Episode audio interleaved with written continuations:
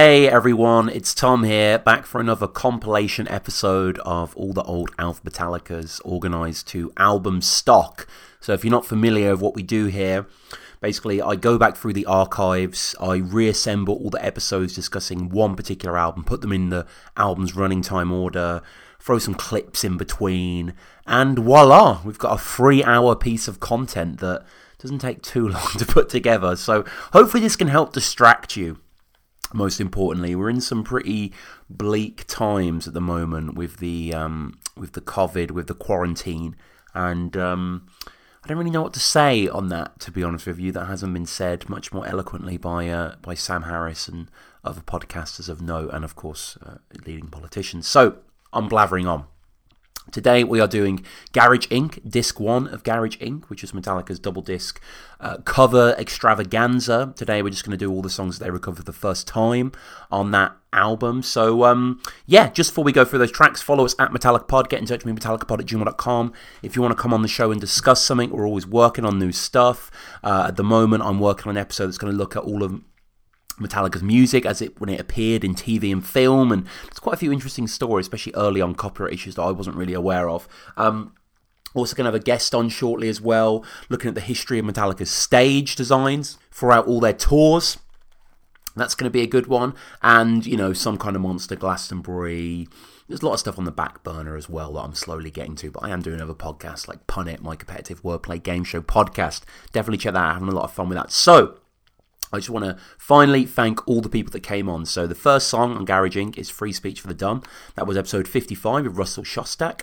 Second is It's Electric, which is episode 74 with Jack Chambers. Jack's always a great guest. I mean, Russell's always a great... Everyone's always a great guest as well. But um, I mentioned Jack as he was just on recently for the first edition of Mega Histories, which you may have noticed my kind of monolithic excursions into a single topic, Metallica-wise. So me and Jack spent almost three hours talking about Jason Jason Newsted, not really talking about the not being based on justice or he quit the band, but focusing on more interesting things, you know, like Jason's forays into art and uh, reality TV, and and when he was playing with the Moss Brothers as well. You may remember those that kind of lo-fi Moldy Peaches duo uh, that were pretty intriguing. Song four is Turn the Page. That was episode 147 with Christopher Yergis. Shout out Chris all the time. Metalloclaws is how Clint and Ethan deem on Metal Your podcast, and uh, yeah, you guys are probably aware that this guy just keeps giving and giving and giving, like in terms of the memorabilia and just his energy in the fandom community is unmatched.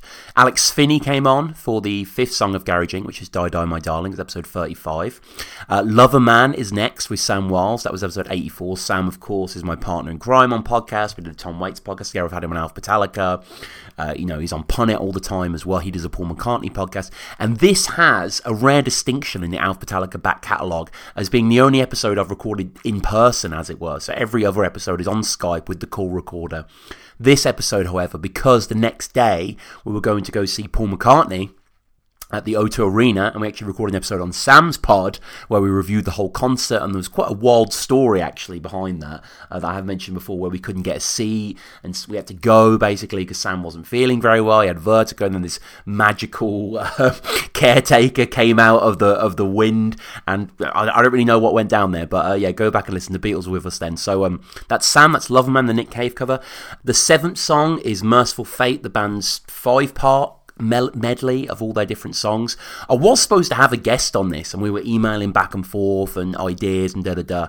And then the guest just didn't respond to me.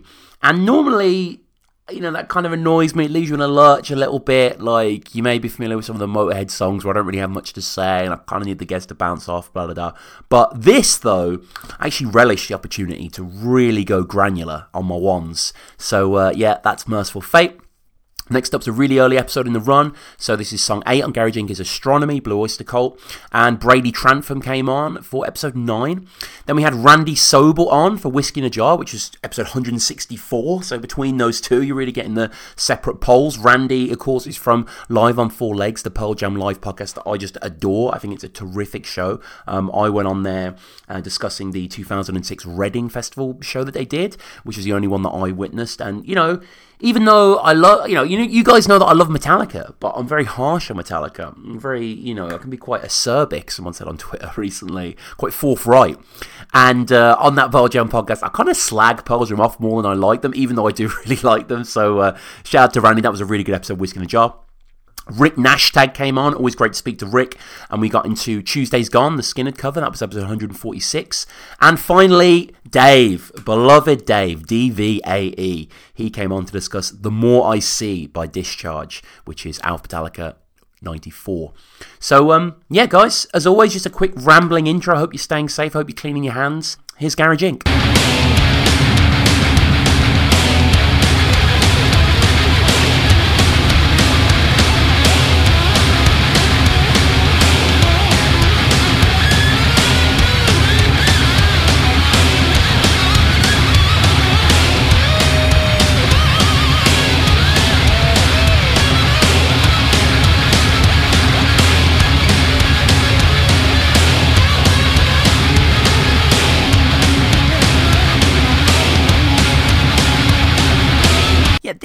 track that is by a band called Discharge, who I've got to be honest, not really familiar with this band until about this morning when I did a bit more research.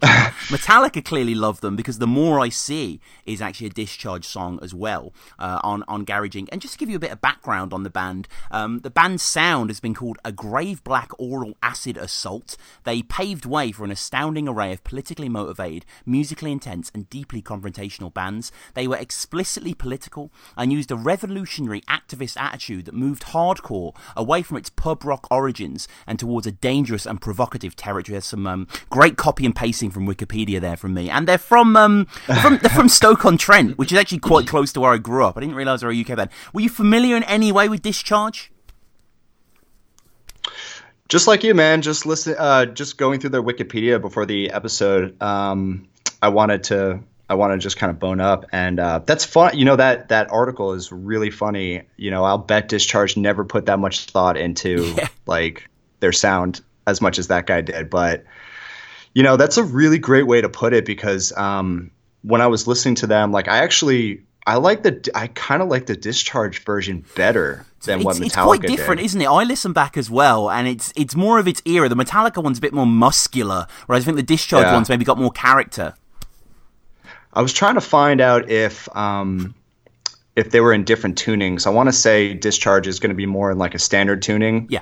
Uh, but I, I don't really know for sure. I couldn't find I couldn't find that. But uh, Metallica definitely sounds like it's um, you know like drop down, like maybe like a drop D, maybe even going down to like C sharp or something. I mean, it's it's deep. It's mm. deep and heavy. Mm-mm, yeah, and I love how it just kicks off just with that riff, with that sort of mm-hmm. forward momentum pushing you on, and the the song's pretty brief. I think the song's about two and a half minutes. You know, it, it's a minute 15 before we get any vocals. and the only vocals we get is the title of the song, just repeated. Right. You know, yeah. it's very the, stripped down. and on the Discharge album, this is the second to last track on the album that it came out on. Right. So um, it's just, yeah, it's just a really. I, I like that they chose this song because it's just, um, you know, I was reading this Wikipedia article about they were they were tour they you know they released black album load reload all within you know a couple of years and then they were touring like crazy and they just wanted to record something that was like fun and simple and easy for them and i felt like this song was just perfect for them because it's just dumb you know like it yeah. is it's just it is. aggressive and dumb and thrashy and they're just like you know we don't give a shit we're just going to play this song and you know if you don't like it you know go fuck yourself, I guess. yeah, yeah, It's uh, it's the antithesis really to Reload, which came out the year before. It, it totally, it's, it's yeah, heavy. totally. You know, it's really heavy. It has a real good, uh, you know, driving power to it. We get a guitar solo, a long guitar solo, which is which is exactly the same as the Discharge song. I was going back, I was thinking maybe they've thrown that in there, but no. Kirk is sort of. I mean, how would you describe this solo? It's kind of Justice esque, isn't it? Very squealy, very erratic. It is. I, I want to say that like there wasn't a whole lot of thought put into it, and no. I think they did that on purpose. I think it was just noodly, squealy, like you said. Um, I'll bet that. I mean, honestly, I'll bet they recorded this song in two hours, if that. Yeah. I mean, it was just put down to tape, and they were just like, "All right, next." And it's just, I think that's what the song is supposed to be. Like, it's just supposed to be dumb. Yeah, yeah, just yeah. d- dumb, loud. Kirk didn't. Kirk didn't. I doubt Kirk like wrote something for it. You know. No, no, no. It- yeah, it feels almost like it could have just been done in, in one take. You know, James wouldn't have to learn the lyrics, Mm-hmm. for example. Um, you know, they're right there in front of him, and uh, it, it's, it's got this pulse to it. I think the drums sound excellent, and there's also this thing that I don't know if you heard. Um, it's more detectable with headphones, kind of like an almost fizzy buzz, kind of uh, below the frequency. It's kind of hard to put a finger on, but it gives it a, a bit more sense of an, an unease there for me. Yeah, totally. Um, it might be like a synth pad or something. I was Yeah. trying to find out how the, you know, what gear they used. I, I was able to find out what guitar he used, but that Hmm. was about it. I, I'll bet it was some sort of synth pad or, or, or maybe like a, a fuzz on the bass. It's, Yeah. it's kind it's kind of hard to describe, but yeah, that's that's what it's sep- it, that's what makes that song separate from the original song because the original song like they obviously didn't think that hard about it.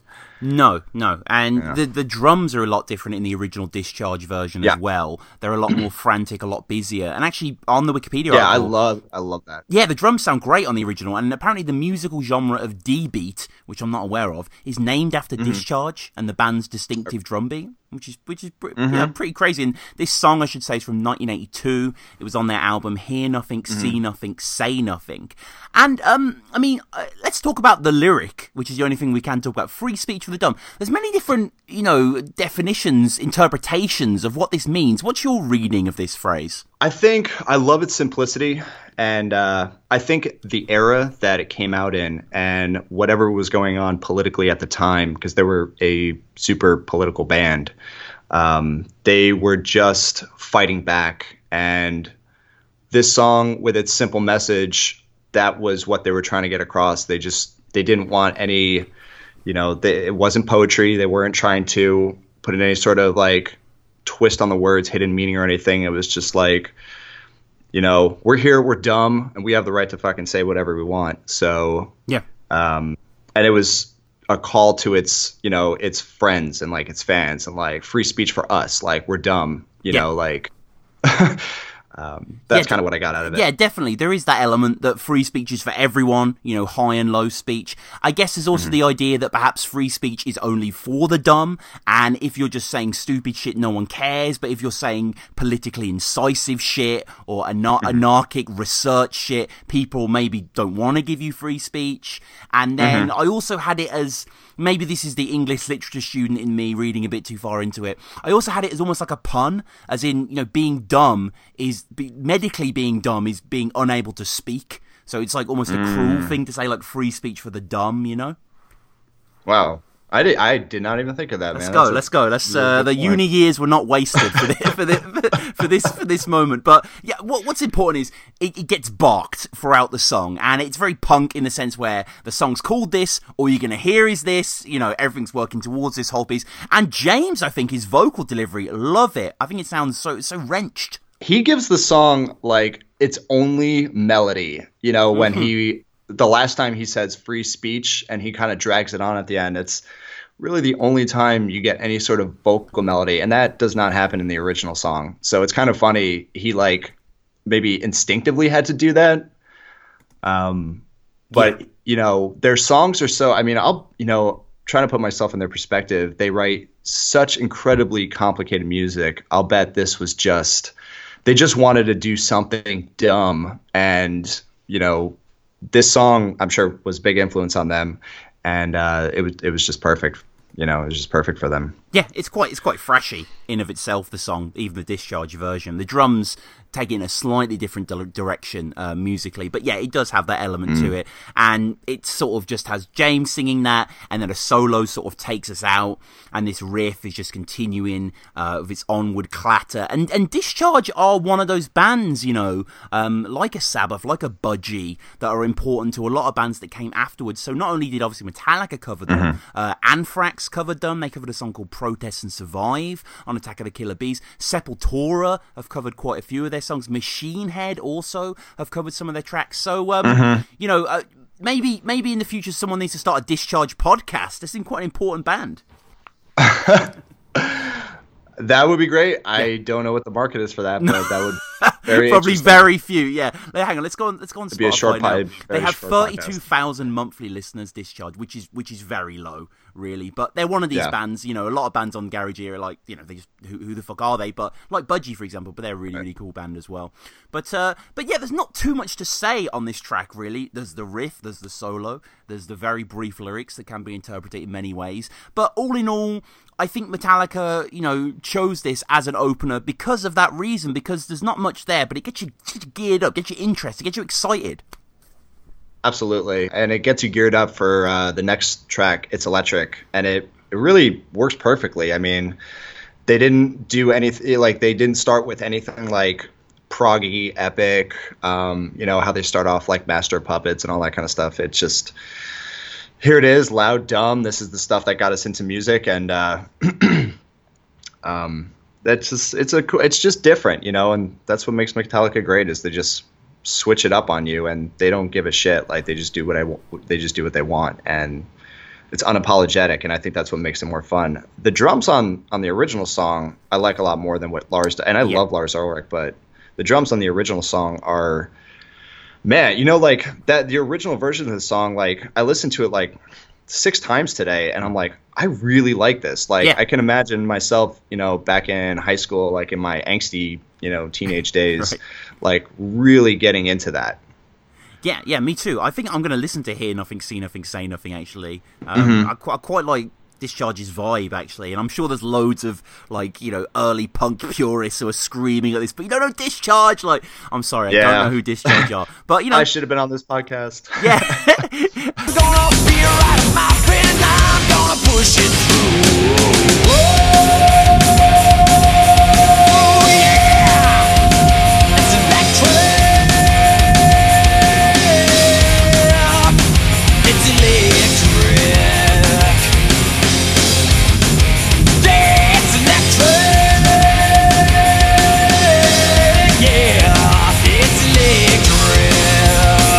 anyway, it's electric. Um, this is the second song of Garage Inc. And you know, in very in many ways, it's kind of a meat and potatoes rocker. It's not reinventing the wheel in any way, but it's quite an enjoyable romp. No, Absolutely. Yeah. I think you summed it up very well that it is meat and potatoes. This is your your standard classic like late 70s rock song basically isn't it? this is the new wave of british heavy metal at its finest i think it was released in like 1980 but um i know that have you seen the live performance I that- have, I have, yeah. yeah, Sean and Brian did with Metallica the one time it's ever been played Yeah. live, and uh, Sean Harris is like, "Yeah, we wrote it in Brian's bedroom in like ten minutes." And it's like, "Yeah, that makes sense."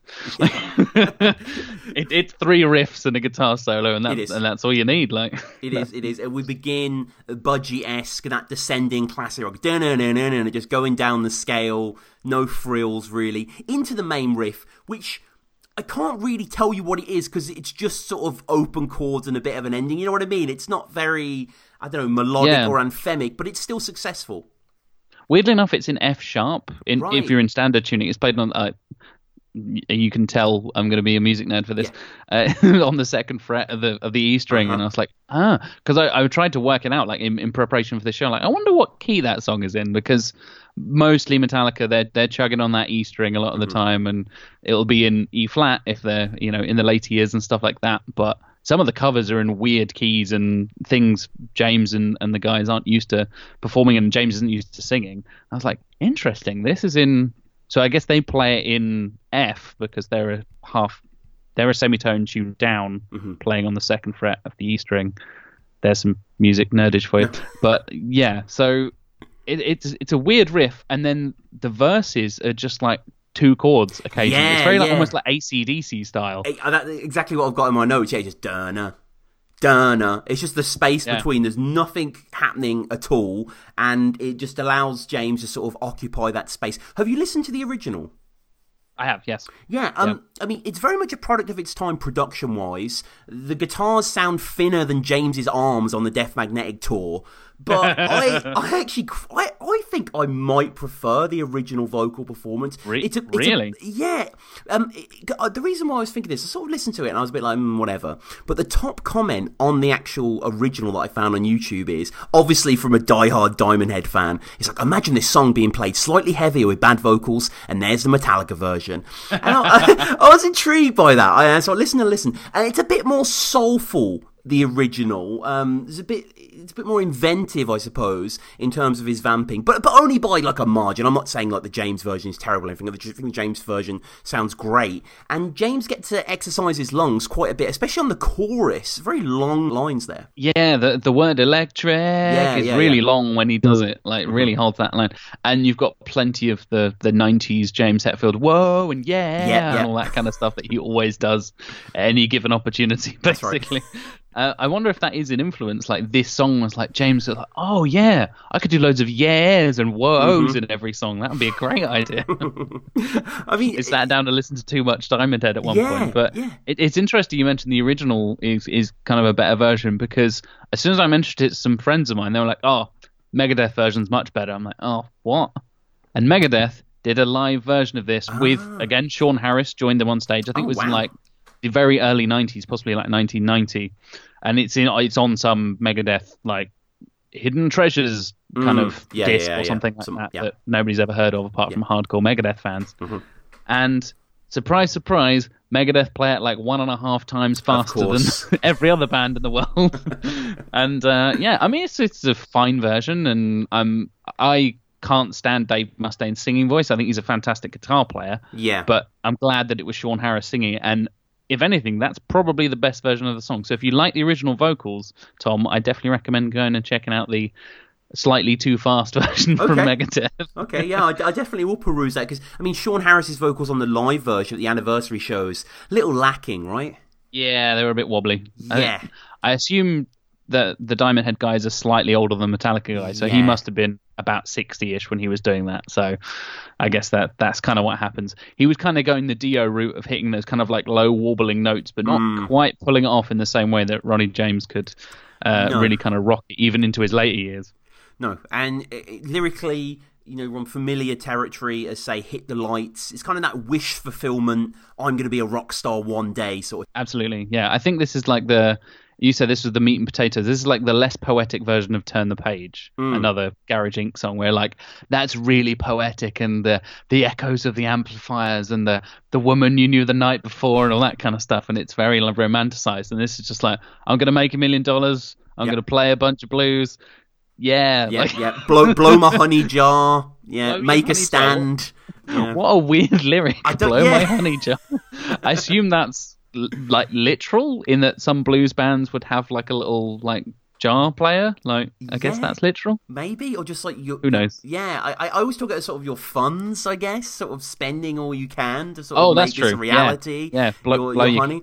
But cash. I, Yeah, I always like sense. I stop on red but leave on amber, so it's like you're not really an outlaw. You, we're not we're not in Motley Crue territory. you know what I mean? You don't you don't go green, so you're a slight scofflaw. But it's just danger paves my way is quite a clumsy lyric as well. But you Oh, know, oh, absolutely. Um, it's a bit of a throwback. It always, I always think of Diamond Head because it's the first, third time we discussed them. Are from Stourbridge. I'm not sure where you're from in the UK, but quite near where I grew up in Birmingham. I used to go to swimming lessons in Stourbridge, so I sort of associated the leisure centre with Diamond Head mentally. Was, Um, was your swimming instructor Brian Tatler? it may have been actually. He did advise me to take no electronics in the pool, so that was. Ah, uh, there you go. Tom, don't take that in the pool. It's electric.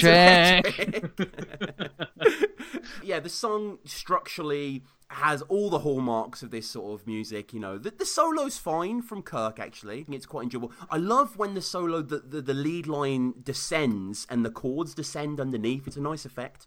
That's that's the best bit of that solo for me for sure. I totally agree.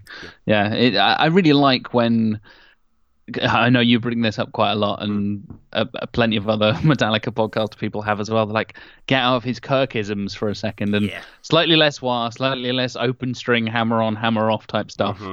And it's like, can you just, yeah, oh, just do a descending line over the top of descending chords. That's a nice little kind of melodic. It weaves in very nicely harmonically and stuff, and yeah, that that kind of makes the solo for me. I, I'm glad you mentioned it. Yeah, yeah, yeah. I mean, he hangs on his own. Like he sort of hangs on this discordant note just beforehand. But the descending line is from the Diamond Head song, I should say. That's not something that Metallica threw into the mix. The solos are different, and I think Kirk's solo is a bit better because that was sort of that 70s era where a guitar solo was just sort of play notes high up. It there wasn't really much structure, really. It was just as long as it was in a scale and within key. And then we have, again, kind of ACDC territory where we just pull back to the bass, to the drums, to James singing over the top. What, what do you think of this final movement? I really like that. Again, being a bass player, it's always nice to hear a bit of bass in the background there. And I'm a huge Jason Newsted fan, uh, and he's kind of he's kind of my one of my biggest influences as a bass player, especially like performing live. I think he contributed so much to the to the live atmosphere of Metallica yeah. shows. But that I, I almost when it when it just leaves dr- Lars's drums, I almost think like. Are they about to do Injustice? It's like doom doom doom da da da da da da da da da da and like it's suddenly gonna kick into that. It's like just a few more tom hits and you're going to be in a Metallica song there. I can see the influence here. Like Yeah, yeah. it's very, very obvious. And then again, kind of like turn the page and those other kind of classic rock songs, just going down to just the bass and the mm-hmm. drums and the vocals for the last verse is, like you said, meat and potatoes. It's Yeah. classic rock song songwriting. It is- It worked a million times before and it'll work a million times again, I suppose. That's it. That's it. Yeah, it's it's wham bam. It's fast. It's compact. It's in and out. I will say that I love the tone on the whole album of Garage Inc. and I think this is no different. I think it just has a nice kind of uh, a crunchiness, a sort of post. Has a bit more blood in it than Load and Reload. And you know the band do sound excellent. And I opened it up uh, on the Twitter as I always do at Metallica Pod to see what people think of this song. Got a little bit of feedback there. Please follow us there as well if you uh, if you enjoy the show. Uh, got a message from uh, Rye from Sabbath Bloody Podcast. As always, I want to say everyone go listen to that podcast. It's absolutely fantastic. Um, you know, hopefully I'm going to guest on there soon to do a Metallica influence of Black Sabbath sort of idea. I think he did something on Ozzy recently on Ozzy's solo career and No More Tears. Have you listened to that album by the way, Jack, by Ozzy? No More Absolutely, yeah. What I'm, a I'm good a big album. Guy. Like, Yeah, yeah. like, I, I think my first interaction with that album was uh, Hellraiser was on San Andreas, I think. So that's how I Yes, how yeah. and I always thought the chorus that well, the chorus is Hellraiser. For some reason, to me, it was and I'm lazy. I, I just you mishear these lyrics for whatever reason. It would fit in the Ozzy mythos, I suppose. His uh, his ennui, but um yeah. Rye Sably podcast again. Subscribe saying outstanding cover. The bread fan of Garage Inc. Disc One. They should have opened the album with it instead of Free Speech, in my opinion. So much raw energy. It deserves a spot in the live set. Het sounds great on the long chorus holes, and the rhythm section only strip only stripped down is a beaut. Uh, Pim Jickins Yeah, saying amazing cover, better than the original. Dan saying also that he loves this cover. Uh, Joseph Haddock, there he is again, saying unusually positive, nice and upbeat, a lovely addition to Garage Inc. And then finally, Kevin Van Dam, good friend of the show, saying awesome cover. James's vocals are great. Only been played once in 2011, and I think they should pull it out again, hopefully in Nashville. At least Lars likes it. It's the name of his show, and of course, it is the name of his show. We haven't touched on that yet. Uh, an interesting choice by the Dane. Yeah, I thought that was a weird choice. Like, like I said, I was doing a bit of research for this, and I was like, "Oh well, yeah, we're, we're coming to the last, as you said, Tom, the last of the three Diamond Head covers." And I was like, in a lot of ways, it's the least interesting. I think it's the least kind of. Yeah. Um, obviously, "Am I Evil" is the song. it's yeah. even more, made possibly more of a Metallica song now than it is a Diamond Head song. Yeah. And Helpless has got a real kind of high energy to Mm-hmm. it and stuff like that. And then this is like, oh yeah, and the other one, like the the, the standard rocker. And then Lars names his podcast after it. It's like that's weird. Mm. And apparently, it's his favorite Diamond Head song. That's the reason behind it. Like, Okay. Fair enough. That's Yeah. probably why they covered it in the first place. And yeah, yeah, it, it, the Diamond Head live album from like the '90s is also called "It's Electric." Yeah. So I think it might be one of their kind of their favorites or one of their big hits from back in the day as well. So he's kind of clearly resonate with Lars and and resonate with Diamond Head fans as well. Makes sense. Yeah, I'm just on their Spotify. They've got 65 month, thousand monthly streams, which isn't bad, you know, for a band of that ilk. Obviously, they've got that sort of Metallica uh, backwash leading in. Am I Evil, of course, is the most played, and then Right, most surprise. of them seems to be off this other album. Um, it's electric, not breaking the top ten, but that doesn't really mean Really? anything. No, not not not breaking the top ten most streamed. But you know, again, a lot of this stuff's on CD or vinyl or whatever on eight track, so it's not going into that streamer sphere. But um, have you How, listened? how many listened- hardcore Diamond Head fans are listening to Spotify? Like, uh, yeah, well, at least sixty-five thousand. But but yeah, no, I can't imagine. Apparently, they're playing at the New Cross Inn soon for an all-metal weekender. So uh, yeah, shout out to Diamond Head, still going.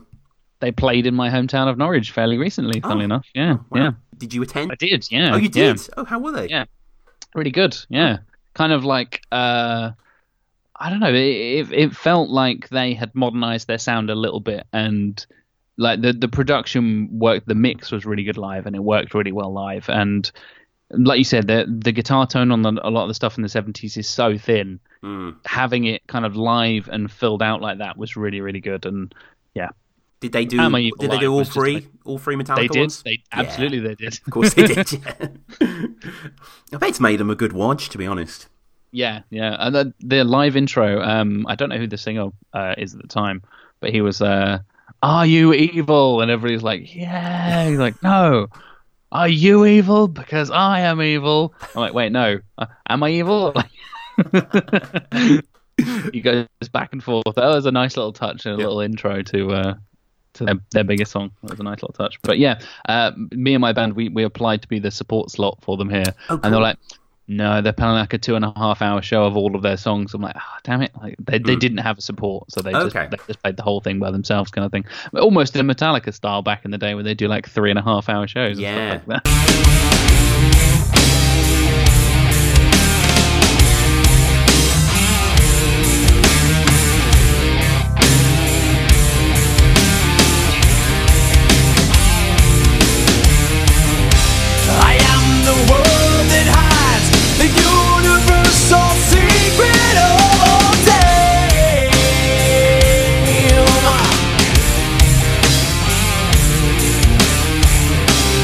Was when I was making the notes for this episode, I was kind of tracing it back to my experiences with Sabbath, particularly Sabbath bloody pod. Um, I always call it Sabbath bloody podcast Yeah, now. that's going to happen. I do it myself. I think That, that is some smart. That is some smart branding. But I remember being.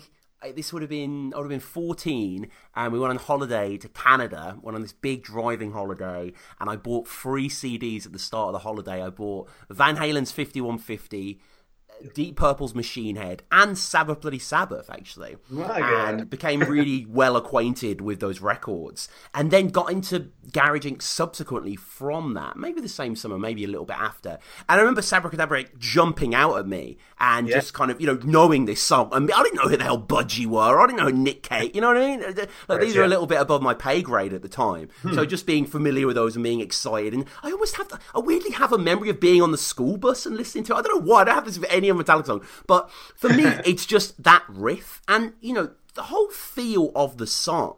You'll know this better than me, but in the pantheon of like Sabbath, Sabbathy songs, it's very funky, isn't it? It's very, very. Slick. It's, uh, you're talking about Sabracadabra itself Sa- first, right? 'Cause Sabracadabra we're- is- we got to yeah. clear up that there are two songs in here, but yeah, Sabracadabra's got kind of like a almost like a honky tonk kind of vibe to it. feels got, very, like- feels very rainbow esque. Oh yeah, okay, I could see that for sure. Yeah, yeah, it's got like a bit of the, like an older kind of vibe to it, like older than seventies. You know, like Mm-hmm. to me, it's kind of got like a saloon bar kind of feel. You know, like you got um, Rick Wakeman plays keys on, Yes. on actual recording, and that's the only song that he plays on. He's from he's from Yes. Yeah, he is from Yes. He is from Yes. Yes. And uh, I mean, yeah, esteemed prog pianist. Yeah, yeah, but he doesn't really play a proggy albums. part. I mean, it's very like to me, it sounds like kind of honky tonk, you know, like bar music. You know, Apparently, he was it's paid in beer, according to a YouTube comment. maybe that's why it Who sounds knows? like yeah. music. and uh, and the YouTube comment also said Sabracadabra is like Aramaic for like old magic or so. I don't know if you know any history about the song itself, Sabbath wise. I actually I came across somebody saying that. Yeah, was it old magic or strange magic? Something like that would make Something sense. like Yeah, there is this kind of incantatory kind of vibe to it. You definitely feel like you're being put under a spell. So Yeah. you know, I thought it was just a pun on like abracadabra. yeah, you know, like a- yeah, yeah. And- and I didn't read into it too deep. Like, and then you know so getting into the metallica version then uh, you know we begin with the riff itself coming in and it is irresistible. It is tantalizing. Lars has some shakers in the corner. The, the second guitar comes in on the top. The bass you know all trundles in. For me though the thing that i love about this song is how it becomes a little looser in the second part and the wow wow that bend as well. And then it all comes back together into the riff. It's just really exciting Yeah, it is, and the, uh, you got to give it up for Lars on this one. I mean, he really catches kind of what Bill Ward does as a drummer, which is more of a percussionist than a drummer. He always says that I'm a percussionist, not a drummer. That's Bill Ward that says that. And I find that Lars, like the tom work he does in there is great, and I think that's what you're feeling when that it's kind of opening up, even when that riff's playing, and then of course there's like the Bob Rock production on this, right? So you got the James in one ear, Kirk in the other. And like Kirk must have just got a big raging heart on when he heard they were covering stuff from this album because of the wah. Yeah, yeah, exactly. Yeah, it really is his wheelhouse, and you know, Yeah. vo- vocally perhaps it's like I'm sure this is a song that James sung in the mirror uh, before Leather Charm and whatever. And God bless him, he tries to hit the notes, and I'm not saying he does a bad job of it, but No. you, you know, something out of this world, like he kind of. he- there's a little bit of like that kind of kill 'em all warble to him where he's trying to hit because Yeah. Ozzy does sing deceptively high on this song. He does, yeah. Like Ozzy's got a certain range that's it's it's natural for Ozzy, I think, and but it's hard for people to sing his songs. I mean, even um, like when Sabbath progressed and got different singers, it was hard to do justice to those Ozzy songs. Yeah. like Dio kind of takes the piss out of him a little bit, Right, I think, but but you know, like even getting into Tony Martin and stuff like that, uh, like when they sing the the Ozzy songs.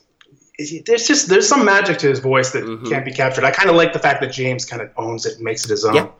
Yeah, yeah, Yeah. definitely. And the, song has a lot of momentum as well in the riffs, but then it also contracts and relaxes. You know, the someone to need me. The song slows down, the tides recede somewhat, and then we fire back in with the main riff. I mean, this isn't your typical kind of doomy stoner Sabbath song. Like Metallica kind of picked a bit of a wild card here, I think, with the cover.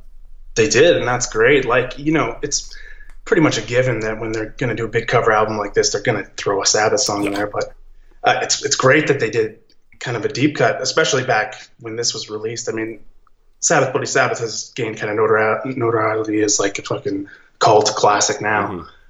Um, but yeah, like like I said, going back to how you were talking about how you picked up this as one of your three CDs when you were in Canada. Yeah. I this I think this was the only Sabbath CD that I had, like a, an actual copy of, and I bought it at a used store again.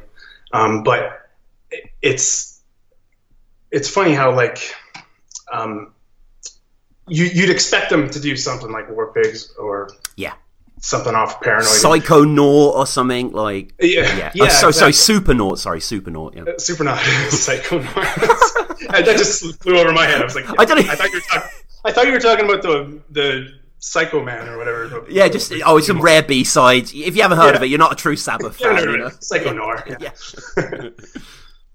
But anyway, like, yeah, it's just like, yeah, it's not the expected one, you know. No, no, absolutely not. And you know, talking of not the expected, it morphs into a nub of Sabbath song in the middle. Uh, well, it, it morphs into National Acrobat, which is uh, you know, an, again off Sabbath, Sabbath, right? That's off the Yep. same record. Um, yeah, it is the second track, and then Sabracadabra is the fourth track. So it becomes a completely different song. And I have no clue why they don't acknowledge it in the title. It doesn't make any sense. It's not like they play a little bit of it. They play like two minutes of National Acrobat. They sing verses from it. It's like, I mean, you did a song called Mercyful Fate. We had five Mercyful Fate songs in it. You might as well call this song Black Sabbath or something. I don't, I don't Black really Sabbath know. or yeah, whatever, Black? Sabbath Yeah. medley or, or, or whatever. Yeah, um, bit, bit odd, isn't it? It is a bit odd, but it's it's funny because I used to think when I heard this comparing to the actual versions that they just didn't want to do the kind of funky, weird uh, Rick Wakeman thing because it, it's a little less heavy Sure. to say, right? And so they they banged into another riff, but but the way that they transition is fantastic. I mean, Lars again, it really just leads this, right? Like the the way he just he, he commands the band through this journey and almost like more so than James and those guys. like Lars carries both these songs being t- together, and it just sounds like one song almost. You know? It do, yeah, it is completely seamless. You're right, and it, it makes me think that if Black Sabbath, do they do medleys on stage at all? Have they ever done that? Oh yeah, oh Yeah. for sure they do. Yeah, yeah, and it's usually the better songs. too. Supernaut, they'll always do like Supernaut into like a big drum solo, and they'll come out of that and play. They'll play like the Sabbath Bloody Sabbath breakdown, Mm-hmm. and yeah, there's usually a little section, and it's usually around where the guitar solos and the drum solos are. You know, when they go off wanking and stuff, but they throw in the riffs from the from the good songs there. And and National Acrobat feels a bit more in that traditional Sabbath vein. I mean, the lyrics in particular, "I am the world that hides the universal secret of all time." I mean, come on, There's that the is, that is chords geezer. this one. Like, It's yeah. just a yeah, it's a straight up geezer LSD trip. Mhm. And it's funny because when Ozzy was asked about what the lyrics were about and everything, he said it was about wanking, wanking into a handkerchief or something like well, that. destruction of the is about- empty spaces. I can kind of see what he means. Like, Yeah, trapped inside my embryonic cell. Yeah. It is actually about like, um, I, from what I can gather. I mean, I probably need to drop some acid and Right, really right. listen to it, see what he's thinking. But it's about like how the sperms that didn't make it to the egg and like Ah, they still okay. have these souls and the, does, does life really end when it's there? Like it's like very like you know Mhm. microscopic. Do you term- see do you see any similarity between the National Acrobat riff and the Fade to Black bridge riff? Quite a lot of people say they've got a lot of DNA. Yeah, yeah. Well, I mean, there's tons of Sabbath riffs that are more direct than that. I find like Fairies Wear Boots does like the right uh, the um for whom the bell tolls that it's like Yeah, straight yeah, yeah. But yeah, I can see that. Mhm. And you know, especially thinking about this as like 1998 Metallica wanting to cover this, it's got all that swagger that in the riff, you know. And like Iommi's riffs just are full of swagger. I mean, I mean, it's kind of in the Riff Lord championships at the end of time. It's going to be Iommi and Hetfield, really, isn't it? At the top table. it is, yeah. Like, Iommi's got him on the vibrato, I think, but yeah, uh, like Hef- Hetfield's right hand is just untouchable, right? yeah. Oh, there you go. They both have the best right hand because he's a lefty. So That, yeah, that's true. That's true. I mean, I, I don't even know who else would be up there. I, I'd- uh, maybe Tom Morello. I don't consider him on that league, but he has written a fuck ton of great riffs. Like, Oh yeah, for sure. I mean, for what he did with the guitar, like he just he changed the game for sure. But uh, I'm always like, that's cool that you mentioned Tom Morello though, because you're not going the Malmsteen or that kind of. yeah, like, he's I- not really a riffer, but yeah, I know what Yeah, you mean. don't really like Yeah. those showy kind of guys that get paraded as like the best guitarist. I mean, there's a whole nother level to guitar that is like the songwriting and the uh-huh. composition. Hetfield and Iommi are just top of that game for sure. Here in the evening, lie awake in bed with the echoes of the amplifiers ringing in your head. You smoke the day's last cigarette, remembering what she said. What she said.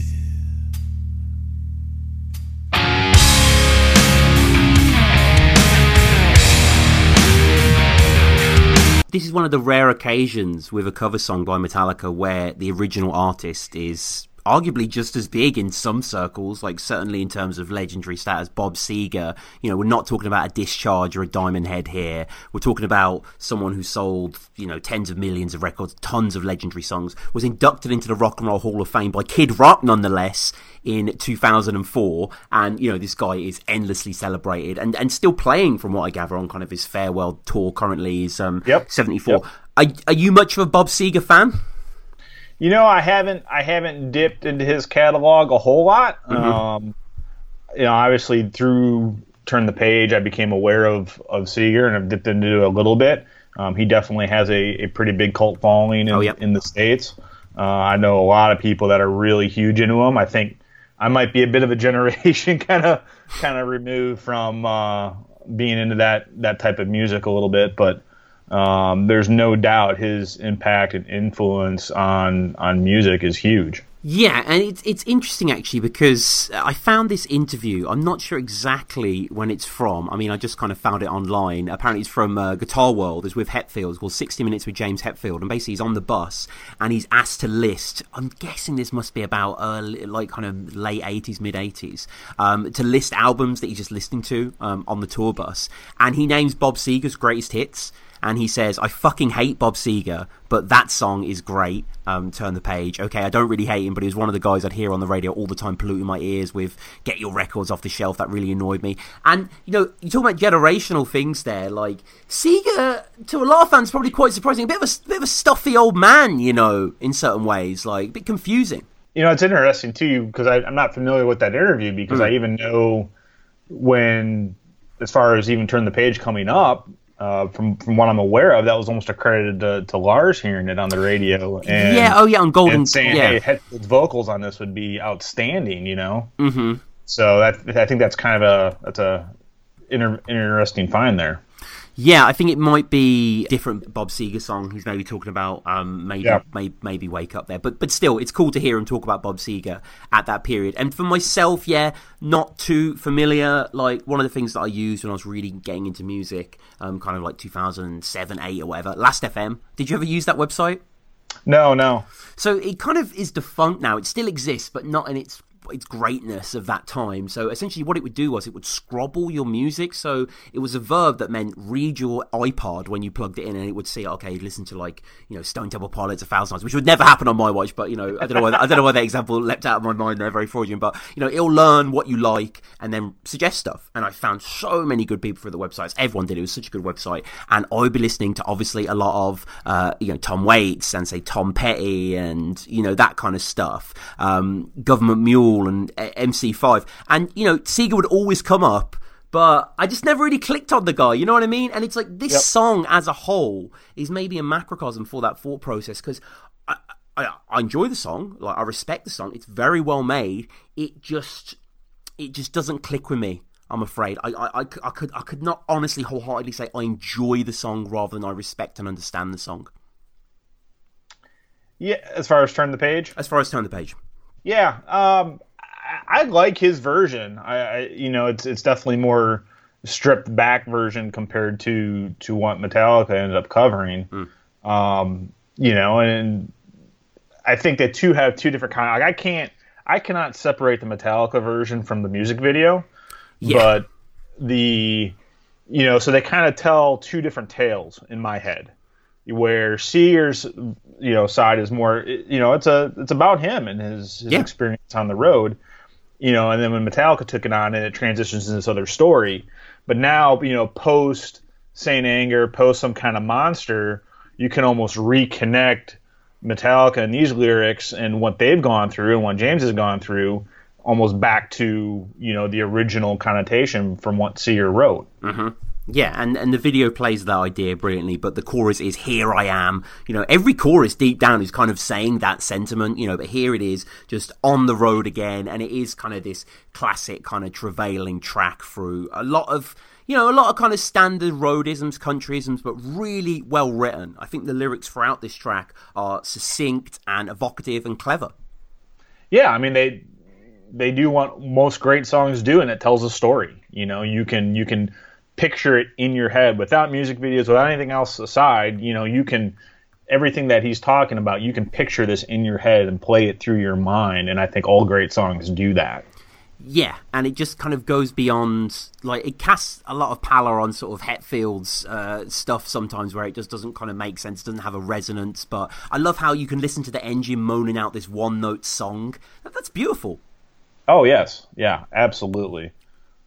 So you know, a lot of, again, like a lot of people talk about Hetfield as his great lyricist. I don't think he's very he's capable of conjuring something quite like that. Not that that's you have to write that way to be a great lyricist, and you have, that has to be on your yardstick. But um, it's great to hear his voice on that track, tackling lines like that, and kind of just uh, evoking ideas in a very kind of clear uh, way. Um, his Yeah. his singing throughout is rightly celebrated. Yeah, for sure. I mean, I, I you know, even going back to your your last comment there, I mean, you know, we're so used to, you know, a lot of Hetfield's lyrics have um they're left to a lot of interpretation, right? They're very Mm-hmm. Love very is a poetic four-letter word. Ways, you know, but this is a very a very literal lyric Yeah. uh, in this song. So having James be able to sing something like that, that's a very literal, very storytelling type type of lyric, I think, really makes it makes it unique but uh, you know James is the the tones he uses, um, just the the groove. This is the, just there's just a flavor that that mm-hmm. just suits his vocal style Yeah. so good on this. You know, I think a lot of people, at least in the states, have always wondered, you know, how they think you know James making some sort of a of a old school type country type record or something like that would be really really good. I think this mm. is a little bit of a little bit of a glimpse of that, that of that that you know you get that feeling of. And one of the huge things that maybe sort of passes you by if you were listening, what so because the song is really different in so many ways, is how uncluttered the rhythm guitar is. You know, there's not really any riffing here. You know, it's just kind of simple chords. There's a lot of slide guitar, there's a lot of accompaniment going on from Kirk that we'll get to, but ultimately, you know, it's just a set, it's just a chord chart that you'll get on ultimate guitar and just strum out to your heart's content. You don't really need to feel too much. It's not a Dyer's Eve or anything like that. Yep. And that allows Hetfield to, you know, engage himself a little differently and, and, and the whispers and um, the use of the smoke sound effect and stuff like that. He, he's having so much fun here. Yeah, for sure. I think, uh, like you said, the for what the decisions they made on the on the main on the main riffs and how that's all allowing James to use his vocal ability more, Mm-hmm. and then that's accented more. Like the, you know, the, to me, the drums stand out a lot more on this. I think Seger himself said how he likes his version because on his version the drums are really laid back, where this is a Yeah. little bit more up front. And then you know, in between the lyrics, you get what Kirk's doing. Uh, it just perfectly accents each other. Now, there's kind of um, there's a little formula I'm detecting as I listen to music over the years, and that is normally a different instrument can take a famous guitar line and transpose it in a captivating way. I'm struggling to think of any examples to back up my point, but stay with me. I don't think it works the other way. I don't really like when guitars do the saxophone part, a la Kirk's part. I do find Kirk's playing quite irritating on this. And compared to Clarence Clemons, Really? yeah, Wow. yeah, I do. I find it quite needling and and desolate and sharp. Man, I I love I love Kirk's interpretation of of the sax and the little Duane Allman, he ain't. man, some of the stuff that happens in between and these little, you know, especially when you got when you, when you got headphones on and you can really dig into it. It's Mm-hmm. just like I love those little tidbits he's throwing in there that kind of emulate A, a stuff that happens in the slide, original a slide is a, a country guy's war. but uh, no, there is some good from Kirk. Like I like, um, I'm forgetting exactly what happens in the song, but there's a line uh, I think where Hetfield says "swat" or something, and, and Kirk gets really buzzy and warbly underneath and, and and nibbling. And it was Clarence Clemons who did the so basically.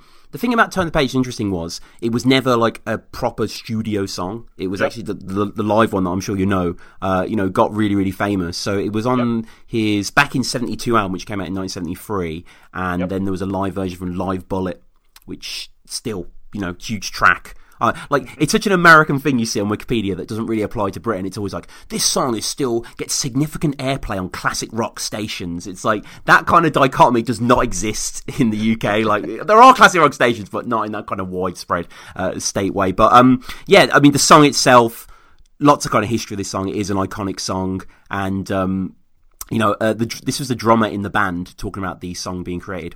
We've been playing somewhere in the Midwest or on the northern reaches on our way to South, North or South Dakota. The guitarist Mike Bruce was with us. We've been traveling all night from the Detroit area to make this gig, driving in this blinding snowstorm. It was probably three in the morning. Mike decided it was time to get gas. He was slowing down to exit the interstate and spied a truck stop. We all had very long hair back then. It was the hippie era, but Skip, Mike, and Bob had all stuffed their hair up in their hats. You had to be careful out on the road like that because you get ostracized. When I walked in, there was a gauntlet of truckers making comments. Is that a girl or a man? I was seething. Those guys were laughing their asses off. A big funny joke. That next right after we played our gig, I think it was Mitchell. Uh, Seger says, "Hey, I've been working on this song for a little bit. I've got this line for it." He played it on acoustic guitar, and there was that line, "Oh, the same old cliches. Is that a woman or a man?" It was turn the page.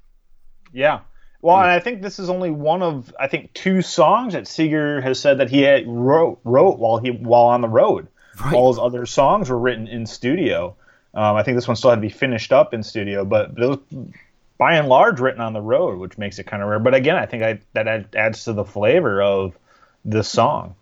yeah, and the song endures, you know, forever and ever. Like on YouTube, there's a few years ago him playing this track at piano. Uh, Jon English, who was an Australian singer in 1974, covered this song as the lead singer from his second studio album. Uh, peaked at number 20 in the charts over there. I think it won a Grammy over there as well. Um, Seger himself mentioned it, where there's quite a cool interview a few years ago where he's asked about what does he think about Metallica's version, and he says, "quote I loved it. They told me they were gonna uh, do it, and I loved it. I really like the drums, especially because our drums are really simple. It was a cool take on it." And he also says it's been done before. Another guy did it in Australia and won a Grammy for it. So I mean, yeah, it has been done before. I haven't actually checked out that version, but the Metallica version. I mean, it's quite a long song, but you kind of know where the verses are going. Essentially, there's not a second or third movement, things just get more squished together in kind of a positive way, but it's layer on layer of heaviness. The song seems to get heavier without anything really changing. Yeah, no, I would agree with that, and obviously, it kind of you know explodes at the end there. Um, very, very similar uh, in the progression that that Seger does too in, in his version. Mm-hmm. Um, and I think again, it's hard for me to separate this from from the music video. Yeah. Uh, you know, such Sh- a kind of a creepy, you know, dark music video, Mm-hmm. and and the video comes to, you know, it's, you know, when when she's on the bed and getting beat up by this the, Yeah. this guy with her daughter looking, you know, it's a it's a very dark moment, you know. Um, yeah, it just adds, I think, to the power of everything else that's going on with what James is doing vocally and, and musically.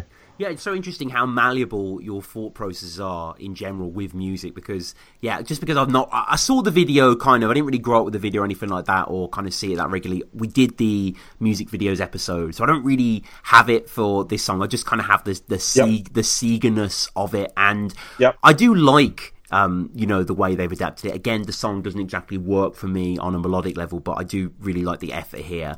And, um, you know, and this kind of Americana as well, I absolutely go gaga for people like John Prine. Um, and John Croce and people like that, whose song Operator um, I've been playing regularly. I think it's one of the greatest songs I've ever written. But um, have you seen the Quebec Magnetic performance of this? The, the crowd are like brothers in arms. Pe- people are emotional. It, it, it it's a fan favorite. I Mm-hmm. mean, it's The uh, Woodstock as well, great performance of it. yeah. Um, I mean, I got to see it at the All Within My Hand show too, um, and, and everybody was singing along with it. I mean, it was so good.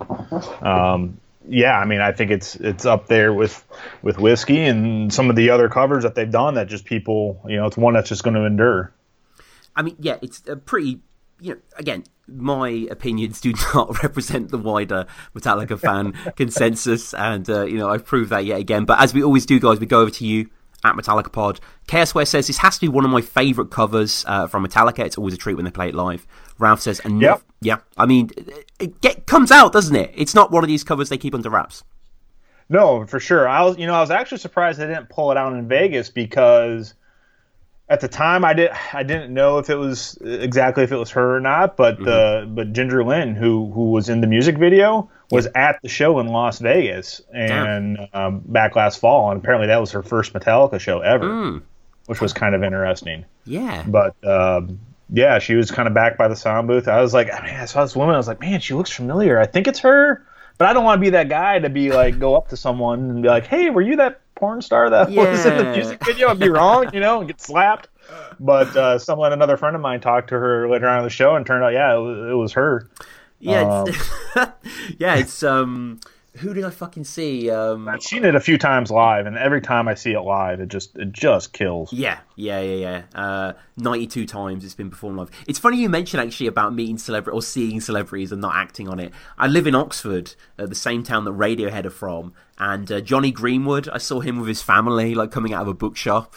And I was like, oh, fuck, it's Jonny Greenwood. And he obviously didn't say anything. He's just like his young kids, his sons and shit. But it was just cool. Very cool scene. Not on the not on the Ginger Lynn level, but if if those two guys met as well, that would be uh, an interesting unit. Or Johnny Jonny Greenwood covered Turn the Page, some sort of instrumental kind of gizmo, glitchy version. I'd like to hear that. But yeah, 92 times been played.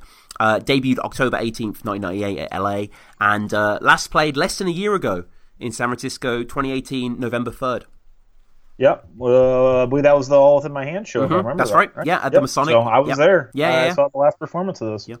So back to Twitter, Ralph saying another cover that I love, one that fits the band perfectly, as it's about the rigors of being on the road, which is something they are all too familiar with. The boys perform their usual magic on this one and make it far superior to the original. Het is in top form vocally here. I'm glad they I'm glad they replaced the sax with the guitar. It works much better for me here.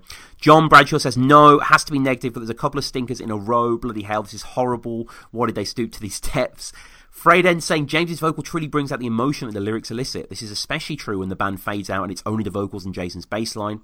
And he says, This is Gary X bleeding me for myself. Just like bleeding me, bleeding me, you can tell James is pouring his heart out and is a bit of a precursor to his eventual rehab. Great tune.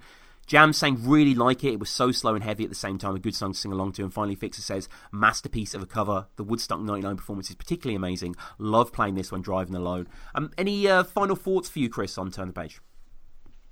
No, I think it's uh, it's going to be one of these enduring uh, cover songs that that Metallica is going to have that we'll continue to enjoy as long as the band keeps going. hmm And well, actually, one of the things I want to point out as well, um, Kirk's kind of kind of kind of that lumbering riff that comes in, after that uh, pull down with Jason. What do you make of that? And also the kind of the, the, the lead that kind of penetrates through as well towards the end. I, man, I I think everything that they decided to do, uh, especially at the end, I. Kirk's playing on this does not bug me at all. I, I, I love what he does on this. I think it accents it fine. I, I, I I think for what you know they they rockicized I don't know better word but they uh, they metallicized this song Yeah. appropriately. Um, uh, yeah, I don't I don't have any complaints about about any of that. I, I I love every moment about this song. Um, I like the way again Kirk kind of accents stuff between lyrics. Um, yeah, I I love it.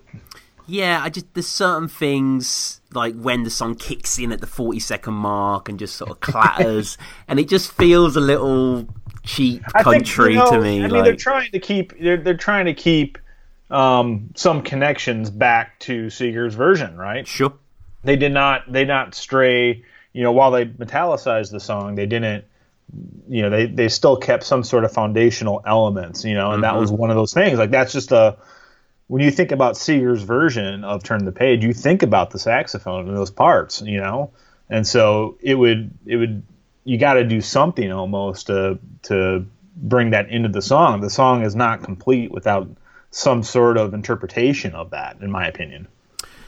Yeah, yeah, certainly. I just, you know, we're all with different ears yet again, and uh, I must stress that, like, I'm sure a lot of people to them, this is one of their, you know, great songs. Like, people seem to really, really bow down to this track. But there's a certain grandiosity with the melody, there's a certain didactic nature to just the sound of it, the kind of slothy burble that just kind of unsettles me uh, a little bit. But uh, again, people, let me know what you like about this song, what you hate about this song. What do you think about Bob Seger? Seger, by the way, uh, suffered from tinnitus, uh, which is obviously the ringing in the ears caused by Ringing in the exposure ears, to yep. loud volumes. And that explains the line uh, later in the evening when you lie awake in bed with the echo from the amplifiers ringing in your head, which is the line that kind of accompanies James and Jason sharing that spotlight there, which is really cool. And, um, you know, been covered a lot by the Australian guy, by Metallica. This was a big single. It was number one on Yep. again, again with the American idiosyncrasies with music. But again, you guys have like ninety five. 11 weeks, I believe it was number one. But you guys have like ninety five charts over there. I don't understand. Well, yeah, I, you know, it's just like there's an award show for. What is for- Heat Seekers You know, what is- country's got like three. Di- country music has like three different award Yeah. shows or something. You know, so I assume they just got all these all these different charts just so you know different people can you know more people can claim they're number one for different Yeah. different things. Come right to me, oh baby. And now you're not straight on that floor. Come right to me, oh baby.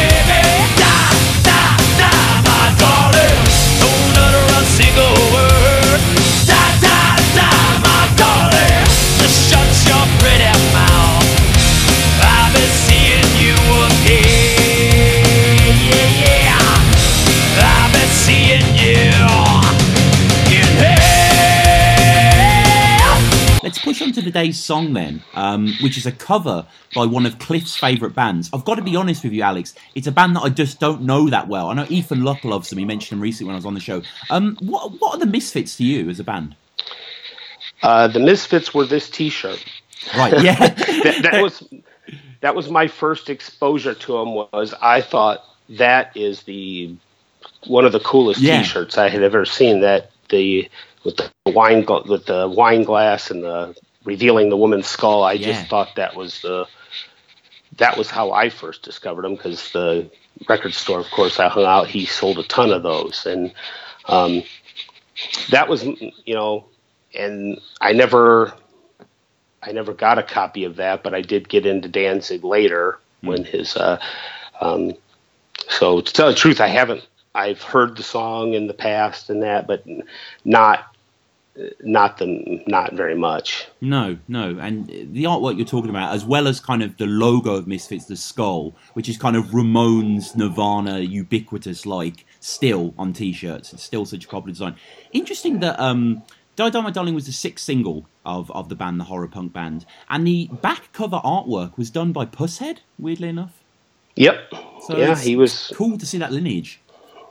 Yeah, that's how he started with them, and then jumped got the big jump onto uh, Damage Justice. Yeah, Yeah, yeah, and and and there ever since. So this song for me, um, you know, when I first listened to this album many years ago, I always enjoyed it from the off, even not appreciating the context. I don't know the band that well, as I say, but it's quite a propulsive. Quite a clean, dare I say, a little bit poppy, just in terms of its reputation. But it's a very enjoyable song, no? Oh yeah, I I really liked it. It's that what I liked about it was that just thin punk production, Hmm. you know. And I've always liked Glenn Danzig's sort of evil Elvis Sure. uh, snarl that he had to his voice on Yeah. parts. Uh, uh, that, I thought was pretty cool, and it, it's a uh, eternally you can listen to that song over and over, and it, it's not one that really gets old. Mm, mm. No, definitely, because I mean, it doesn't have much time. I think it's like No. two minutes twenty. I think it's the second shortest song um, on the whole Garage Records, apart from Stone Cold Crazy, which is like ten Yeah. seconds shorter than it. But um, I actually went back and listened to the original before we did the episode, and I don't know if you've heard the Misfits version compared to the Metallica version, but it's far muddier, and there's this weird beep that they kind of keep in the new song, but in the old song, there's just a beep going on the whole time. I just I noticed that too. I was like, is that is that some sort of harmonic thing? Yeah, I don't know. Things are meeting, or is that purpose? And Hmm. uh, it's like with some of that older stuff. It's like, yeah, I'm just going to leave that a mystery. I I'm not going to find out. I don't want to dig around. It's it's just pretty cool. I always thought that um, that odd production of those punk records, you know, Yeah. if they can call them produced. I mean, Yeah. it's, you could just picture someone in the room going. All right, one, two, three, four, go, and turning on the tape machine. Yeah, yeah, yeah, yeah. Equalizers uh, for quitters, I think. Yeah, and uh, Mhm. you know, someone in the YouTube comments actually of the Misfits track said, "Was the microphone in the same room as the band?" Because it genuinely does feel like that. Like, whereas this Metallica version, it's very bright, it's very powerful, and you know, it has a lot of momentum. Yep. A great song before going out. Yeah, yeah, and even even uh, you know the burp at the start and James going like, "Yeah," like you can tell you can tell the band are enjoying this one. hmm Yeah, definitely. And I love when it's one of those songs that he plays that he pull, that he plays on the old Flying V Mm. um, of his. It's sort of uh, that beat up guitar. Yeah, and uh, there's not too much really to say about the composition of the song. You know, it's just got a nice um, movement to it. It's got a nice connectivity. It's always going forward. Lots of refrains. Like, I think the word "baby" is said like twenty times, and "darling" as well. You know, it's punk. There's Yeah. a lot of uh, kind of coming in there, but uh, lyrically, it's quite effective, wouldn't you say? Yeah, uh, it's got one of uh, one. I noticed one. Of the, it's got a favorite phrase of mine. Your future's in an oblong box. I always Yeah. thought that was a, Yeah, a great that. turn of phrase. Yeah, yeah, yeah. Um, that is true, actually. You can imagine that sort of tattooed on James's back or something. Yeah.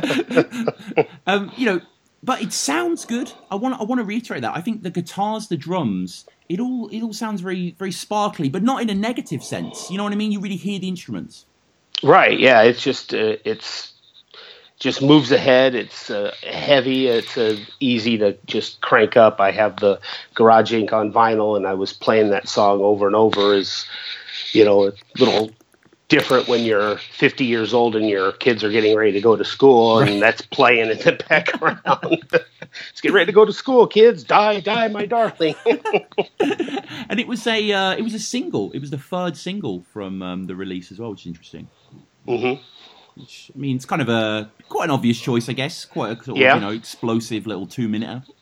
Yeah, great song. I, I've never seen it live. I've I watched a couple of it. Uh, I watched the one uh, from the I can't remember what year it is now, but it's the tour. But uh, it looked like it was it was one of those that they play with all the lights up Sure. because it's towards the end of the show, and uh, that looked like it'd be really fun to see. Yeah, yeah, it does actually, and it lends itself to you know vocals from the crowd.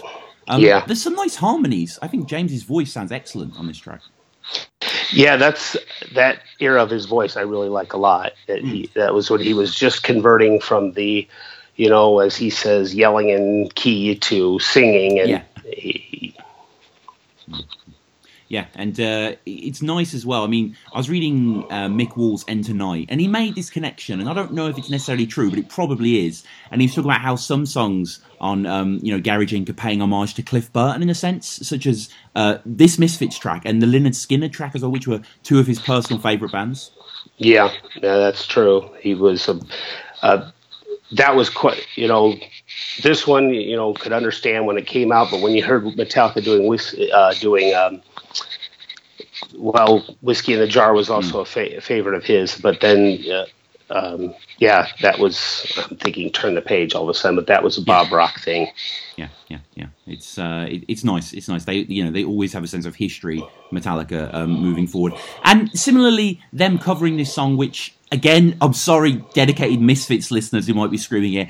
Was this a big Misfits song of theirs, or was it kind of more of a B side? Or I would have to ask a Misfits fan. yes, I'm, email there. if there's a Misfits podcast out there, I'll, uh, Yeah. I'll you know, I'm sure I'll get in touch with us. But um, yeah, the song's been performed 116 times live, um, which is quite a lot, really, considering from a Garage Inc. song. Um, first Yeah. played October 18th, 98 in LA. Uh, last played in October 22nd this year, uh, 2017, in London. So that must have been just before I saw them. They played that, which is quite cool as well. Um, any any closing thoughts on Die Die My Darling?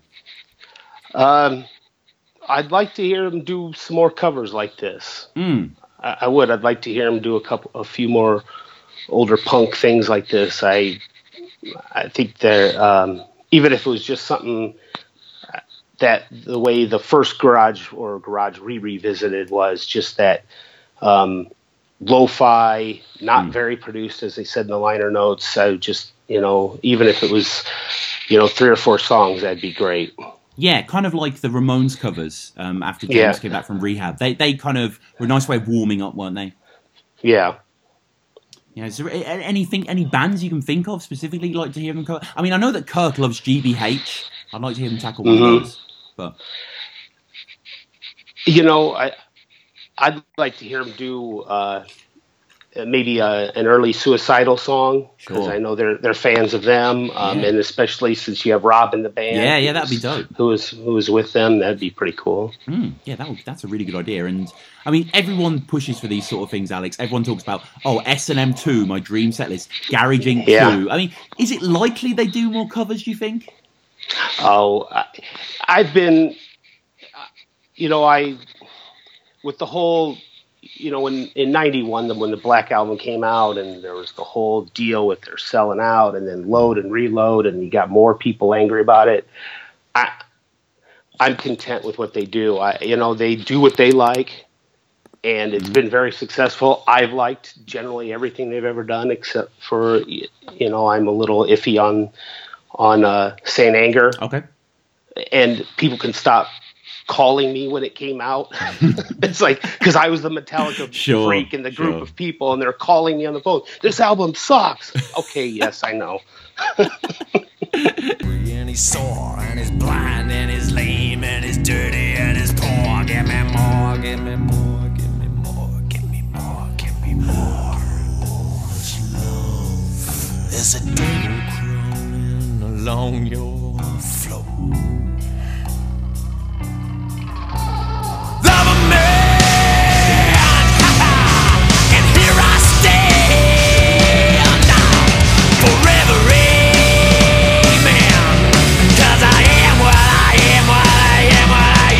was that was four years ago, and in that in, in those four years, you've never done a live podcast with anyone face to face with someone in the room with you. Uh, I've done a few. I've done a few of my battle rap ones with various guys in Oxford. There's a sort of oh, like people scene. come, people come for a big like stoner session. Yeah, yeah, yeah, just sort of, you know what I mean. Those sort of, those sort of poets and, and whatever those sort of guys. But Well, um, ha- well, have you done an episode with the camera on? That's that. That's an interesting. One. yeah, I, I don't really feel obliged to do that. it's I don't know. weird as a podcaster, isn't it? Like- to, like, to like look at them and Yeah. whilst also looking at your notes. Yeah, But yeah, um, we are talking about Lover Man. Mm-hmm. I am here because I'm seeing Paul McCartney with with you. Uh, I can't believe it. It's kind of like a life's ambition for me. Uh, I thought who who would be the one guy who would appreciate this show more than anyone. Uh, all those people weren't available, so I picked Tom. Mm-hmm. But we are going to have such an amazing time tomorrow. We're going to be doing an, an episode, like kind of like a little preamble and a little post-show review, where we're just going to be essentially re- reviewing Paul McCartney's 2018 Freshen Up tour. The set list looks pretty fucking mental, doesn't it? Set list Oh is incredible. It starts with a hard day's night and it just gets better from there. Yeah, oh yeah. my god. There's good Wink sprinkled in, but I think there's something like 40 odd songs, like 29 of them are Beatles, or some sort of ratio like that. It is, you know, outstanding. It's going to be three hours of mostly good material and then wing stuff. Yeah, yeah. It's it's, it's going to be a fantastic night. But not let, let, let's not talk about Paul McCartney and Paul McCartney and my Paul McCartney podcast too much. Um, are you aware of Nick Cave? Were you aware of Nick Mm-hmm. Cave before this? Because for me, all I knew about Nick Cave was that our mutual uh, friend and my uni flatmate Chris Hicklin was reading Bunny during the last year of Mm-hmm. uni, which was Nick Cave's like fiction novel. But like obviously being Tom Waits fans, and this is the, the only the first time I'm going to talk about Tom Waits on this episode. obviously, Nick Cave gets compared to Tom Waits. Always. Yeah, yeah. And I'm not going to lie, this song that uh, we listened to, uh, Lower Lower Mountain, is, is a Nick Cave cover. And Mm-hmm. when I went back and researched and looked into the original Nick Cave cover, oh, was I a little bit underwhelmed at that comparison. I like the original cover personally, but no. Well, we're going to get in, into that Yeah. when we like talk talk about the song. But yeah, w- did you know much about Nick Cave at all before What? this episode? I mean, there are some rules in life that you find as self-evident truths. Like normally, no one's mom likes The Simpsons. Normally, that's something you can count on. Yeah, and yeah, there are there are Venn diagrams. There are black holes of taste. You can only be into certain people in a way. I find and that's sort of a restrictive thing to say. But I don't find too many Tom Waits, Nick Cave fans. You know, I don't find many Tom Waits, Leonard Cohen fans. You know, I find they have you know they have one or the other. Yeah, they like- sort of go in that direction. Like fans of Shenmue, yeah. But I remember Barney Hoskyns. I think it was in the foreword to Low Side of the Road, which is the Bible for uh, Tom Waits scholars. of BH, just saying. You know, uh, someone like Mark Lewisohn uh, is similar in the Beatles field in terms of the scholarship that they've done there. Uh, Low Side of the Road is definitely one of my all-time favorite up there with like Electric Eden by Rob Young and and stuff like that. Um, you know, crazy, crazy stuff. But he he reminisced in his student days, I think something like that. He was hanging out with Nick Cave. They were like out of their heads or something, and Nick Cave was obsessed with Blue Valentine. Oh, okay. He was listening to it a hell of a lot. Uh, I think I said to you recently, Red Shoes off that record. She sends me blue Valentine. If you don't know that, there's something wrong with you. If you don't know that, but again, we've veered off into Tom Waits territory. But Nick Cave, uh, Nick Cave, for me personally, there are certain elements of him that I absolutely adore. His work with Warren Ellis, his film school work, uh, the assassination of Jesse James, especially. them? Oh, is yeah, a fucking that, yeah. outstanding. It's not like fuck your fucking you know Thomas Newman sort of shit. Like I don't give a I don't give a fuck about Desplat. I don't give a fuck about Tree of Life soundtrack. I really give a fuck about the Michael Road Giacchino- soundtrack, Michael the Giacchino, Proposition. Which is a fantastic John Hillcoat movie. They also scored. I think there was like a double disc. It was called like Lunar, Lunar Map or something. They they, they worked together so well. Also, Warren Ellis has been in the Dirty Three, uh, which are a mind blowing trio uh, that he leads with guitar and drums as well. So Nick Cave certainly is someone that I respect. He isn't someone that I've really explored so much. I know a good friend of ours, Chris Hicklin, um, adores him. I've often found his songs they run on kind of his adrenaline and charisma, whereas I think Waits is a much more truncated. Waits songs are quite short, you know. Waits is oddly more accessible, I find, and that's saying something because Waits is one of, is one of the most Ah. in, inaccessible, most difficult to kind of get into artists ever. Hmm. And from like I listened to most of the uh, L- uh, Let Love In album, and I, I just wasn't that that impressed really. Although when I was listening to this song, I thought, you know what, this and and the Metallica version sounds a bit like the theme tune for Peaky Blinders. Right. And and then it, then it turns out that Nick Cave does, Yeah, does yeah, the theme yeah. tune I for mean- Peaky Blinders from from this album. And Um, the Bad Seeds, of course, as well. Yes, Nick Cave and the Bad Seeds. Um, another question, almost for my benefit, more so than your audience. Your audience is probably very, very well read, like my audience is in Paul McCartney. Mm-hmm. Garage Inc. is the Metallica obligatory cover album. Mm-hmm. And is it the first album with the new bassist? No.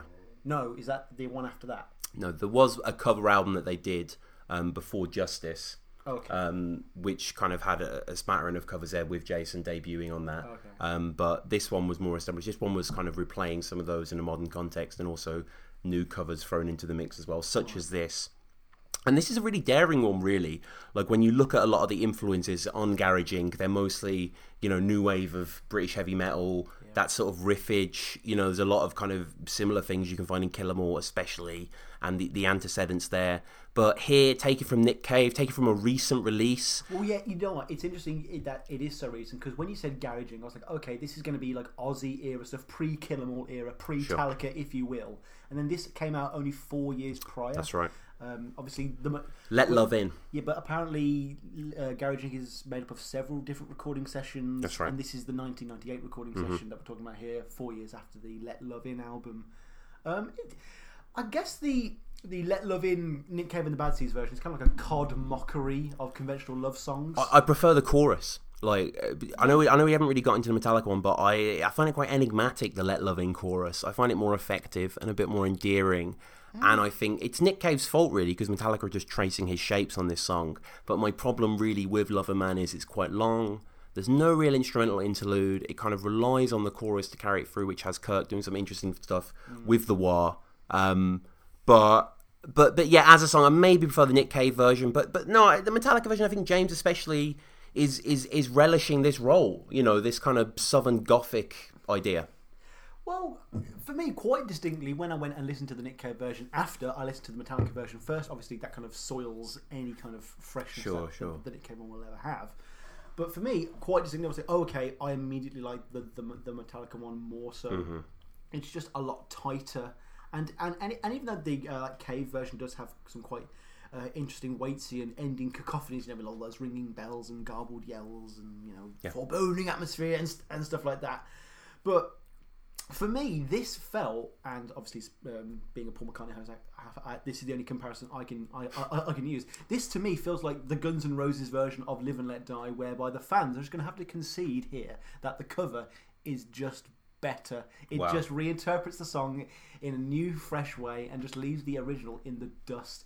The, ins- uh-huh. uh, Like I say, the instrumentation is tight. Hetfield's vocals are much more enjoyable to listen to and understandable, as are the backing vocals.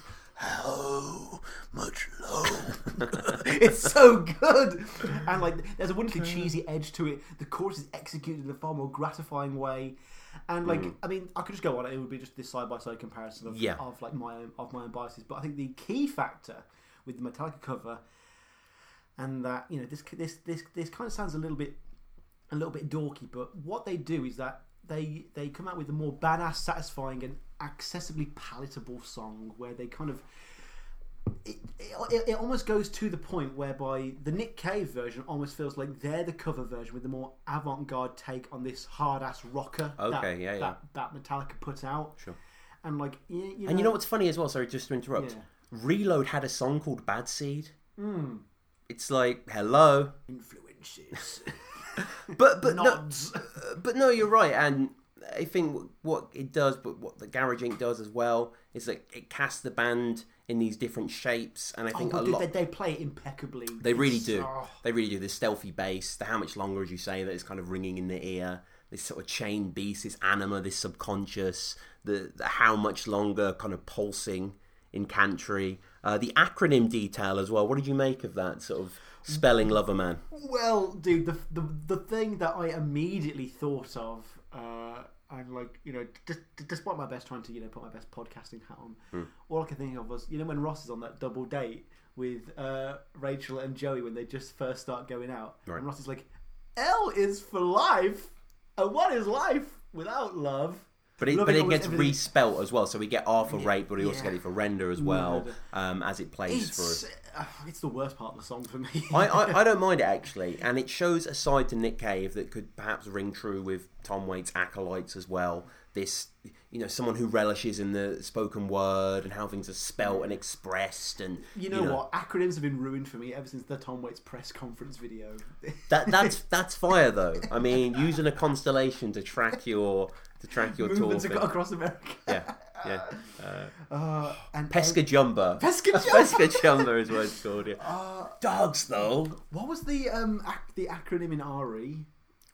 I can't remember what it was. I remember being a child in primary school, and Ryan, actually our friend, um, we had to Who write. Did A, what episode? uh, we did battery together. Yeah, you did battery. Um, Check we out, we episode. we had to do an acrostic poem, so we had the word Christmas, and you would just write a little Merry Christmas to everyone. little word. And for tea, he used the word "tis," which I thought was great. So uh, Tis. yeah, which I guess is a I guess a Christian vibe. But yeah, the the bass here is snake like, uh, you know, like, like a metronome. An elegant lead guitar as well, kind of slides across with a lot of fervor quite effortless. The whole the whole thing. And it? gusto. Yeah, and the, the you know the languishment and the heaving chorus as well is a real powerful proposition.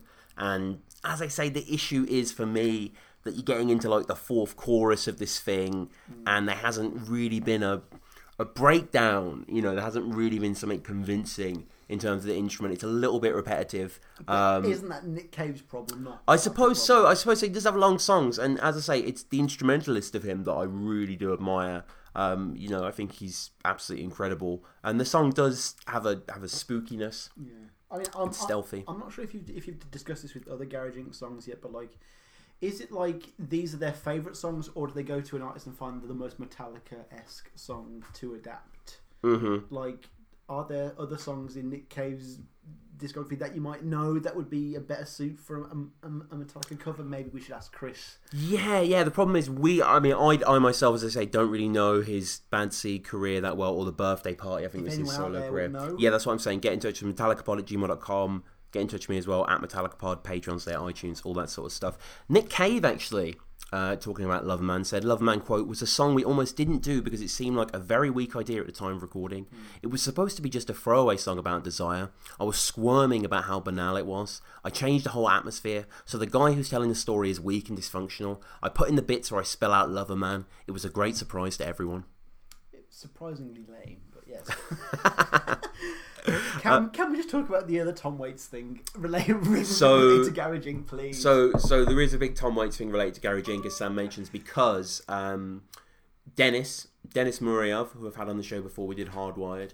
Um, he's a good friend of the show, and he lent me, or should I say, he's provided copies of me of So What. So I get to go through the whole arch- archive of So What. So I was doing research for the episode, went on the Garage Inc.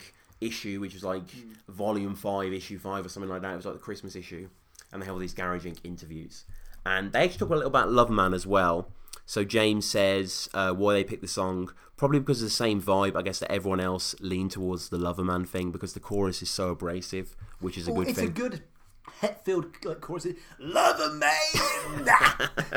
like it allows him to like use his fucking vowels well, doesn't it? Yeah. Like like a, a good Hetfield song needs a vowel or an N. Mm-hmm. Nah, man. You know, And- oh, it just works so well. you know, one of the great things about um, Metallica at this time as well, James and Jason, I mean, they still are uh, huge Waits fans, giant fans of Tom. Waits. Yes. Um, and uh, yeah, he gets mentioned in So What, which is pretty cool. So basically, Jason is asked, like, is there anyone else they wanted to cover that they didn't get a chance to cover? And he said, I mentioned artists, no titles. Tom Waits was my first choice. 16 shells from a 30 odd six. Oh, what a great choice. Mm, great song off Swordfish. Sixteen shells, but thirty or six. Ah! I thought would have been cool. Some of the older stuff off Rain Dogs too. All artists in name, and I never mentioned songwriters. Inside a broken clock. Mm. What would you hear of Rain Dogs? Hang down your head. For sorrow. ah. and then you have a me. But uh, yeah, and they basically say, "I'm surprised Yeah, Tom Waits. square. ah. I'm surprised Tom Waits didn't fly." And he says, "Me too." But the Nick Cave thing came together, real world. He says. So um, I don't really know what he means by that. Well, it, having a Nick Cave cover and a Tom Waits cover on the same album is probably going to dilute Mm-hmm. the kind of variety you're going to have. You know? Yeah. So it, they, they're kind of to people who don't know the difference be, be, be- between Nick Cave and Tom Waits, they sound the same. I see what you're saying. I see what you're saying. You know, to yeah, to to the layman. But yeah, honestly, if the quality of the covers are this high on the rest of Garage Inc., then I must say I am sold. I mean, Hmm. I'm, I'm I'm glad I've been able to, to come onto this ep- episode and, and talk positively about a song because it, it didn't go down too well. The last episode you were on was hated. Which which was You came on for All. And Justice for All, which I think was the track, yeah. eighth episode. And a lot of people say you didn't like get Metallica and stuff in the Even though comments. I, I, love the song and it's in like it's it, it's on my Spotify most played of 2018. I spoke about the song before, and the main riff of the song and the sort of you know the anchor of the song is is incredible. You know, I absolutely adore that riff and that progression. But it is a bit too long. It is a bit too long, and the central idea, the melodic breakdown that say something like a master hands or a change like sanitarium, like it just kind of repeats the opening heavier, and it, that for me isn't very satisfying. It's a little tedious. Um, I don't really respect where the song goes. So that was my opinion then. That's my opinion now.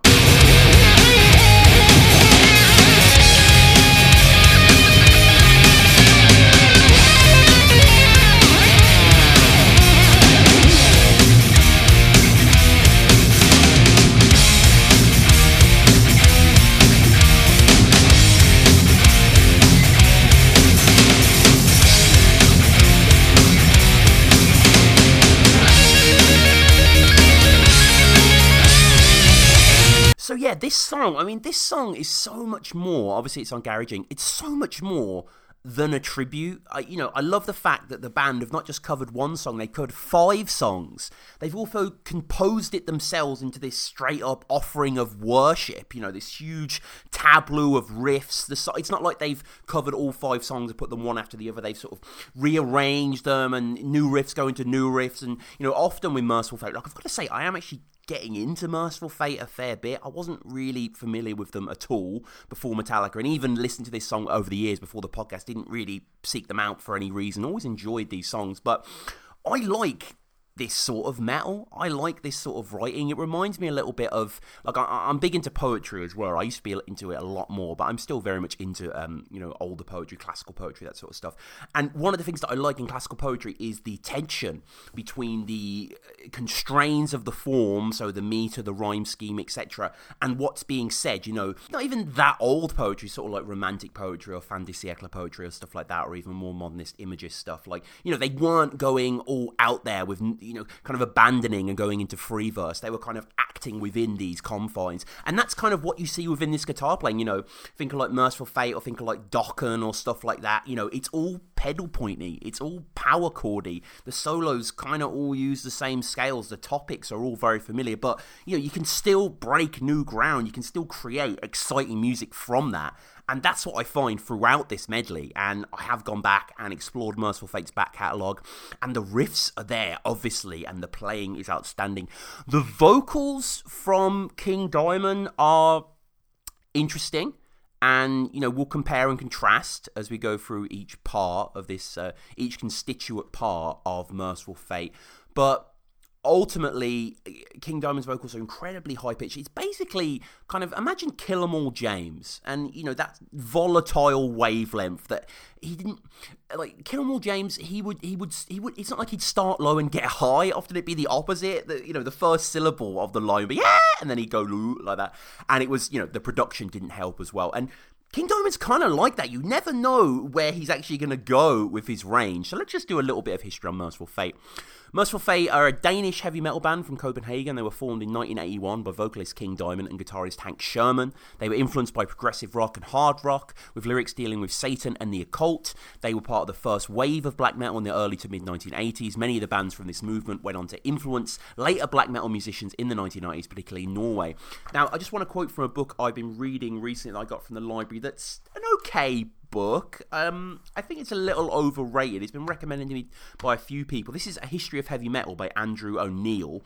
Um, Andrew O'Neill is like a. Um, I think he's like a British comic, like a comedian or something like that. He's played at like Download Festival and the Edinburgh Fringe, and he, did, I believe this was kind of part of a show that he had that he's then merged into a book. So this is like a grand history of heavy metal. I mean, it doesn't even break 300 pages, so he's going through things at quite a quick pace, and it's a very personal journey as well. It tries a little hard to be funny for me. There's a lot of footnotes that are a bit eye rolling, to be honest, that really try and make you guffaw and, and fail. But you know, there's some funny uh, chapter titles. I love the title of chapter 12, for example. In the late 90s, every band I love went to shit. and he does spend quite a lot of time on Metallica and Load in the book. And, and those sections are quite interesting. But yes, speaking of Merciful Fate, Andrew O'Neill says. Something of an honorary member of the black metal Big Four, Merciful Fate are considerably more high fidelity and melodic than Venom, Bathory, or Hellhammer. What set them apart from any other metal band in the first half of the 1980s was their unapologetic and serious commitment to Satanism. While Venom talked the talk on record, Merciful Fate's frontman King Diamond was a fully paid up member of Anton LaVey's Church of Satan and a friend of LaVey too. Their Satanism was sincere compared to the more light-hearted approach of Venom or the Satanism as metaphor approach of Bathory and Hellhammer, they conveyed an occult authenticity. Musically, Merciful Fate owed a great debt to Judas Priest in their use of dual guitars and av- in their use of dual guitars and falsetto vocals, though whereas Rob Halford used both ends of his considerable range, King Diamond stays in the upper register the whole time, making for a distinctive and divisive style. And interestingly, despite being from Lars's homeland, I think he was kind of semi aware of the band in the tape trading days. But when him and James really started to listen, was a guy called Patrick Scott. Patrick was actually enlisted to help send out um, copies of No Life to Leather back in the day. And this is from Mick Wall's Enter Night book, saying, quote, I was actually really the only person mailing them out. It was a little bit selfish of Lars, but it was helping a friend too. I had these pen pals like Metal Mike from Aardschok, from Aardschok, and Bernard Doe at Metal Forces, and some other pen pals. I would just send them demos and t-shirts and they'd send me stuff back. But they were just going nuts over Metallica. Even in countries where we thought the cool bands were, they thought Metallica was the coolest band. And in terms of Merciful Fate, again quoting from the book, it was also Patrick who first played the Merciful Fate. James would play Curse of the Pharaohs to get his guitar tone down. They loved Merciful Fate. They were a big influence on Metallica as far as an approach to being progressive with time changes and putting just riffs in. They didn't want chord progressions, they wanted riffs. That was the big thing. 10 riffs in one song you can make 10 songs out of. And you know, it is fun to play archaeologist going back and listening to Merciful Fate, in particular to this song, uh, Merciful Fate, rather than the band as a whole. And in Curse of Pharaohs that you mentioned, I hear Hit the Lights. I mean, we'll get to Curse of Pharaohs, the second one, but there's riffs all over the place. I think explicitly in the Kill 'Em All DNA, it doesn't take a genius to see that a lot of those song ideas were grandfathered by Merciful Fate's concept. And the bands had met back in the day a fair few times. This comes from Joel McIver's book. This is a really humorous incident between Kirk and King Diamond. Quote, all this madness occasionally spilled on... Oh, all this madness all this madness occasionally spilled over on stage, as when Metallica attended a Merciful Fate show after a prolonged drinking session. Fate's singer King Diamond had become friends with the band through his countryman Lars Ulrich and invited them on stage, but Hammer, somewhat worse for wear, managed to knock the King over. As King Diamond told me, quote, We were standing next to each other, he was leaning on me, and suddenly my balance went flat on my ass on stage. Unperturbed, Diamond laughed it off and forgot all about it. It emerged that after the show, Hetfield, Burton, and Ulrich told the confused Hammer as a joke that Diamond was furious with him for the incident. Although Kirk was clearly worried about this, the others forgot to tell him later that they were kidding. And it was not until 1999 when Hammer approached King Diamond at a backstage party and apologised to the bemused singer that he realised how he'd been tricked all along. This band was such a mythic band for him, and you can understand Kirk's horror of maybe felling his hero. They really were titans to the boys. And again, from Joel's book, I love this anecdote of them treating the King's lyrics as some holy text. Quote In February 1984, the band wound up the Seven Dates of Hell tour, bid farewell to Venom, and drove up to Copenhagen, where they rehearsed the material for the album at Merciful Fate's practice rooms. As it happened, Merciful Fate's singer King Diamond had left a book of lyrics lying around the rehearsal space, and Lars and James couldn't resist taking a peek. King Diamond would say, quote, There was one day when we were using the room after them, and they saw my book of lyrics and said, Shall we look at it? But then they got scared and said, He'll know that we looked at it. He'll sense it. But they looked at it really quickly anyway. Then I walked in and went straight to it like I always did, and they were terrified. So we start off with the shortest part of the medley. This song is Satan's Fall. I should say that of the five songs, four of them come from their debut album, Melissa, which is, you know, crazy quality. It's a really good album. Actually, been listening to it quite a while.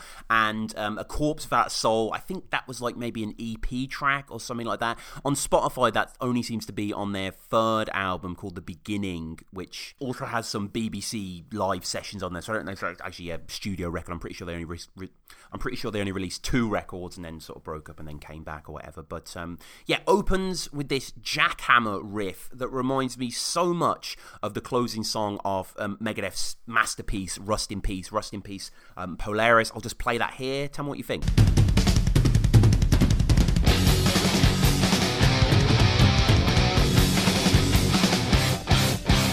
Kirk solos over the top of it. I think Kirk's work throughout this song is absolutely fantastic. You know, some of my favorite stuff I've heard of him in years at this point. I think this really shits on so much of the watery load reload leads like but here he has the energy, he has the vigor, you know, con brio here, the way he's playing. And James is relishing it as well, talking about the blood of a newborn child. And oh my god, these lyrics are so fucking good as well. The moon being frozen blue, and the long black coats a shelter for the rain, bats leaving their trees. And yeah, it's about 44 seconds worth. There's not too much here. Um, but again, you can see a lot of the a lot of the antecedents, a lot of the influence that would come on those more drony riffs that they would employ on, on Kill 'Em All and Ride the Lightning. The song then draws away slightly, and we get to my favourite part of the medley, Curse of the Pharaohs. I think this song is absolutely badass, and I love that it employs this, um, you know, Tutankhamun, Imhotep, you know, awakened demon sort of imagery. We get these ancient pedal points. This riff is so familiar. To go back to Megadeth, think like Skin of My Teeth and stuff like that. You know, every fucking metal riff that just uses an open A with some triads over the top. But the, the, the melodies here are really, really nice. Yeah, and the song's really poppy and really catchy and does remind me of Hit the Lights just with the flexing, the groove in the chorus. You've been hit, like that. It just has a nice kind of patterning underneath the don't touch, never ever steal, unless you're in for the kill. James backing himself up with the vocals. I'm pretty sure I can hear Jason on the BGVs here as well. And the band are just having a ball here. The solo I worship the way it has that kind of that descending legato trail above the staccato chords and kind of like, like, an alarm, a siren careening off. And there's a call and response with James and his vocals. And, and, and Kirk's just really giving it. He's really, you know, inhabiting that lead guitarist role here. I love very groovy, very serpentine, you know, there's a sense of dislocation to it, there's a sense of unease. And I think Metallica really weaponized the song because as good as the riffs are, and as much as I am slowly acclimatizing to King Diamond's vocals, I much prefer the Hetfield grit that James brings to this. I think it just legitimizes it, modernizes it a bit more, and it makes it heavier. It kind of makes it a bit more successful in its aims, in my opinion. You know, it's fun to look back to the originals as well, because obviously the band are sort of cherry picking the best bits from each song, and there's so much cool guitar work in the Mercyful Fate stuff, especially on this Curse of the Pharaoh song on Melissa. Long harmonized guitar parts, like um, Andrew was saying before, with Judas Priest influence. We then get into Corpse Without a Soul, which has a kind of similar riff to Curse of the Pharaohs, but again, the melody to this. It's absolutely fantastic to listen. This is a very repetitive song, but James kind of embellishes the vocals. I'm a corpse. I'm a corpse. Like it's great to hear James call himself a corpse. Anyway, Satan has taken it out on me as well, being trapped in his spell. Tonight, I'm going to hell inside his spell. And um, you know, again, it's not fucking WB Yeats over here, but the guys are having a ball. The guys clearly worship this sort of music, and they really, really do it justice. You know, it's really impressive. They've definitely taken a lot of time. I think the guitars sound immense as well. I don't think they even really tried to go for anything reinventing the wheel here on Garage Inc., but it really succeeds. I mean, there's a lot of variety of guitar tones throughout the two discs, but on this Merciful Fate, oh wow, wow, so good. You know, we're in this Dokken, as I say, Bullet Boys, Stryper, who uh, anyone know Stryper, that weird Christian heavy metal glam band that would like throw out Bibles and stuff. Um, they're actually not a bad band. The whole thing reminds me a little bit of Sonic Adventure. I don't know if anyone played that Dreamcast game or kind of grand '90s anime. You know how they always have this kind of '80s guitar in the background. Like it just feels like uh, the tone is terrific.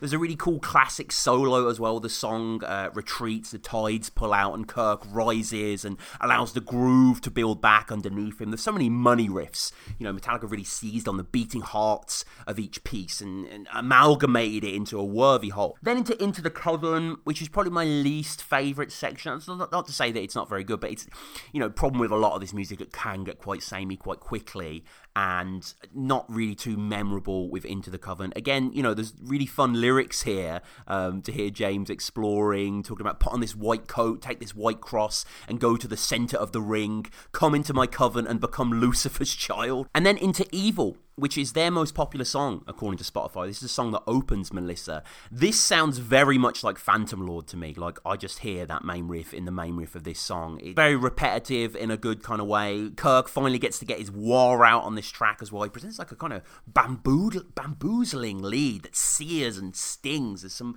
real melodic energy within it that endows the track. And and yeah, big up Kirk on this track. I think he fucking kills it. Really impressive set of solos. And that drill sergeant bark of Hetfield is at the forefront and just makes for Merciful Fate to be such a treat. With a lot of the Garage Inc. stuff, I just it wasn't necessarily in my rotation Metallica wise before this podcast. Like I was familiar with all the tracks, as I say, but this one has risen to some of the top. Like I this this has risen to one of the top songs that I enjoy. Like uh, honestly, it's a thrilling ride. And then we go back into the Satan's Fall riff before it closes out, just to give it a bit of finality and conclusion. So listen to this track. Then you don't have to be a genius to see why Merciful Fate was such a giant influence on Metallica. They're kind of kindred spirits to a certain extent. They both worship the riff. They both have progressive tendencies. They both are very original within a very defined genre. But um, some people weren't happy with Merciful Fate or Metallica. This comes from Mick Wall's book. This comes from Kerry King of Slayer.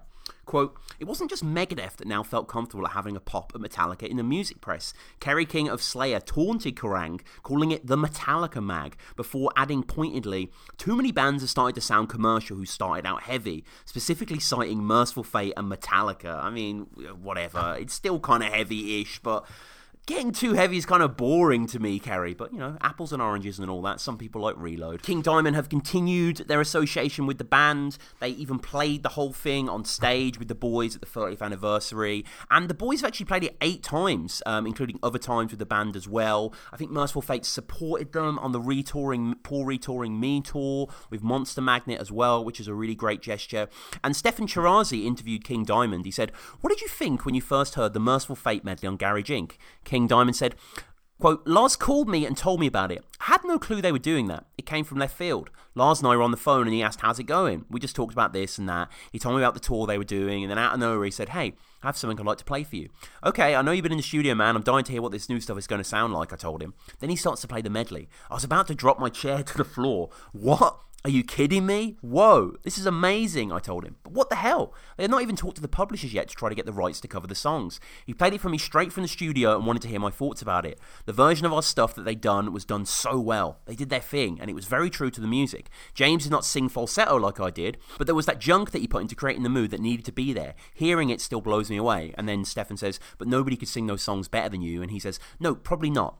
But that's also why it's so much more amazing to hear it that way because of the way James approaches it. It works so good that James and I can sing at the same time on stage in our own way, and it works. It fits. Then, also speaking to Classic Rock magazine, King Diamond was asked, How often have you sung the medley of Metallica on, live on stage? Quote, I've sung it with them at least three times. Once in Italy while touring in 1999, and the last time was for their 30th anniversary live show in 2011. That was my first time playing live after my heart surgery. On one occasion, Lars phoned while I was buying a car, asking me if I wanted to do the medley live the next day. So I flew home in that new car, and I ran in and put their version on because it's different than ours. They have chosen certain verses to play.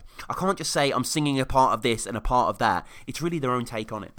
And also in August 2008, King Diamond were asked by Metallica, King, and also in two, in also and also in August 2008, King Diamond were asked by Lars uh, if they'd be willing to participate in the Guitar Hero game, which still need to do an episode on. I've never actually played it myself, but um, I know someone got in touch wanted to do that, and I can watch a few Let's Plays. Uh, Ulrich requested the original masters for two of the band's songs so they could be used in the game. Unable to locate them, King Diamond suggested. Suggest- King Diamond suggested to Activision that the band re record the songs, and as a result, King Diamond, Hank Sherman, Michael Denner, Timmy Hansen, and Bjorn T. Holm reunited to re record the songs Evil and Curse of the Pharaohs. King Diamond was apparently also made into a playable character in the game.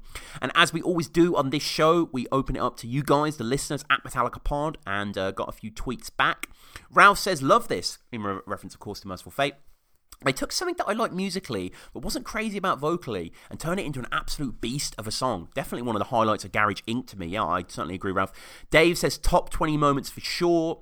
Sava Bloody Podcast Rye says if you came to it like I did and went back to the original after, it's definitely a shock to the system to hear King Diamond's vocal. Yeah, it certainly is. Almost com- almost comical. But almost comical. But then, once it sets in, you realize how amazing and unique King Diamond is. Also, that's got to be Jason slaying the background vocals, right?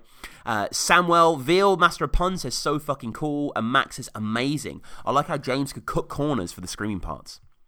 So yeah, they played it eight times. Um, the la- first time they played it was in '98 in Toronto, Canada. They also played it the last the last time was December 7th, 2011. That was the anniversary shows. They also played it in 2008 for Ozfest at Pizza Hut Park in Dallas, Texas. And a few other times. There's a really cool version of them playing it in New York that I watched before doing this episode. And um, as they're getting into the different sequences, when there's pauses, when they go into different riffs, such as the uh, you know Corpse Without Soul break, James turns to the crowd and saying, "You're not out of hell yet," or something like that.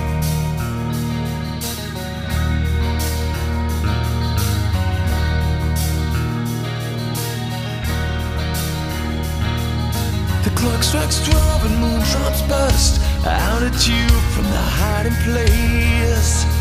Miss Karen Ness and Susie Deal would find themselves at Four Winds Bar. And one of the things I like to do, Brady, normally is to kind of consider the band they're covering. You know, why this band, why this song, what sort of influence it had. And, you know, it's fair to say you look at some of the bands on here, you see like Merciful Fate, Black Sabbath, Lynyrd Skynyrd, you're like, okay, yeah, no, I can see that kind of elements of Metallica's personality. But uh, Blue Oyster Cult are a little bit of a different proposition. Yeah, and they're a band that they've covered. Well, at least James um, by himself. They're a band that they've covered two more times with um, the veteran of the Psychic Wars the, from the uh, Bridge School um, acoustic show they did a few years ago, and uh, James and Jerry Cantrell uh, joined together on stage for an acoustic show. Um, I can't. remember, Was it last year or two years ago? And they played uh, "Don't Fear the Reaper." Oh, nice. Um, so it's a band. Yeah, it's it's it's really good. Like you check it out if you haven't had a chance to um, find it on YouTube. It's a really good. Um, James and J- Jerry's voice go really well together on the song. But yeah, it's a band that you wouldn't think on the hierarchy of bands that Metallica you would think would cover. They're not really high up on the list. They kind of make sense. I, I remember, I, I, think I read it in some interview on a, in a magazine a few years ago, um, and it was right the magazine came out right around the time garage inc um, came out and the mm. interviewer specifically asked so like why blue oyster cult? And jason newsted said um, they were a band that toured all the time. And so he, as a kid i guess he got to see them a lot a lot more frequently than other bands that he probably would have want to see. So they've kind of always been i guess in their collective creative mind in the background somewhere. And i guess they just decided to pay tribute to that yeah, it, it I mean, for me, Blue Oyster Cult felt like a band Cliff would like. Like, you know, they kind of have that sort of slightly that proggy, atmospheric, yeah, proggy, yeah, yeah, yeah. Um, any anytime you have keyboards or something like that, I guess like the the first adjective that is used is atmospheric. Yeah, yeah. So yeah. I mean, I guess it's kind of cliche to say that. So if you're a hardcore Blue Oyster Cult fan listening to this, I'm sorry if that's uh, if you're tired of that adjective. But I mean, it's it's one great way to describe them. I mean, they're yeah. kind of weird. They they write about weird stuff. Um, I really love their first album, and Mm. I think I think uh, Astronomy is on their third or fourth It's- album. I think it's on their second, actually. Um, Oh, second. Yeah, it's the final song on there. Yeah, and you know, this song it's it's probably one reason why I respect Metallica so much as a cover band. Hmm. Because I mean and and I hate to bring this up, but you know, Chris Cornell's, you know, recent passing. Yeah. And you you see you see all these bands and musicians pay tribute to him by singing songs like Black Hole Sun, like um, uh, Spoon Man, you know, kind of the the radio hits that you hear all the time. And this song, Astronomy, while it's it's kind of up there um, in the Blue Oyster Cult um, catalog, it's one of their more well known songs, but it's not "Don't Fear the Reaper," and that's why I kind of I like Metallica's their mindset when they want to cover a song. They're not going to do the inner Sandman of that band. They're going to kind of go deep into their catalog and try and find a song that they can mold into their own. And they did a really good job on this song, I think. Mm, yeah, yeah, entirely. It's a it's quite a, yeah, just very surprising number to hear them cover, and you know, it wasn't a song that I was too familiar with before doing this episode. To be honest with you, I'd sort of heard it on the sort of shuffle of of garaging and stuff, but often kind of remembered it being almost quite slight. And you have that sense at the beginning of sort of far off sounds. It's almost ambient at times. Um, you know, kind of that music box aping, ape, aping sort of thing. The song doesn't really kick in until those very, very uh, American almost. The way Hetfield strums and it's sort of you know boom, like you know the kind of pulling back against the strings there, the the bass lingering around. Uh, you know, it does have quite a sort of um, you know evocative vibe to it. Yeah. Um, first of all, I think Garage Inc.'s production is probably the it's my personal favorite of anything Bob Rock ever did with the band. And I know the Black Album sounds the Black Album for what they were trying to do. I mean, the three rhythm guitars and then the lead guitar at the same time. I mean, as a guitar player, I love that really hard, chunky sound. But overall, Garage Inc. just I think it really it brings out the best in each individual member. Mm-hmm. And out of every out of every song on the, the first CD on um, Garage Inc astronomy is i think the song and i've always thought this the song that every single player in the band really shines. I mean you've got jason's bass tone which you can clearly hear throughout the entire song which is kind of sadly you can't say that in every about every single metallica song. And it really adds to the um, the ambience as you said. The volume swells at the beginning are really great and probably the thing that shines the most is either kirk's lead guitar um, his soloing at the end of the song or james's vocals. It's it's a song where at the time when it came out, we hadn't really heard James sing like that. You kind of heard him sing differently on Low Man's Lyric on Reload, but mm-hmm. he didn't go that far into what he does on Astronomy, and it's he does a, an, a fantastic job. And the harmonies that he recorded, the overdubs, are just it adds so much to the song, and it's such a great listen. Mm, mm, yeah, it, it is actually. He does have that kind of soft spoken kind of way to his voice, and that you know I, the experimentation of this track is something I really respect as well. They kind of went for a slightly you know less by numbers number here, and it and it works well. What are your thoughts on the? Um, it's quite basic, but I can't deny how effective. You know the guitar, if the na na na na na. Yeah, um, it, it's funny if you listen to the the Blue Oyster Cult, you know their the original song. Mm. For what it is, it's great. Obviously, I heard the Metallica version first. When you hear the Blue Oyster Cult version, it just sounds so thin and weak. And mm. I mean, there are reasons for that. I mean, obviously, yeah, this yeah. is a 20 or 30 year gap in between recording. But and if and if you just prefer you know more hard rock sounds, you're going to like Metallica. If you like more classic rock, you're probably going to go Blue Oyster Cult. But um, it's definitely it's definitely an example of how Metallica how well they can cover a song because if you heard the the original version first and you knew that Metallica was going to cover it, you would probably probably be a little hesitant to think, "Oh, this this I don't know how this is going to work." And they certainly make it work because it just constantly builds and builds and builds mm. until that chorus where and you know, anytime James says "hey" really hard on a, you know, on a recording, everyone's going to be excited about that and right. the power chords, uh, the bass guitar kind of echoing the guitar riff that they that doesn't necessarily happen on the original version mm. is a really nice mm. accent. And yeah they just i mean i've said it a few times i guess already. They just really made it work on this song.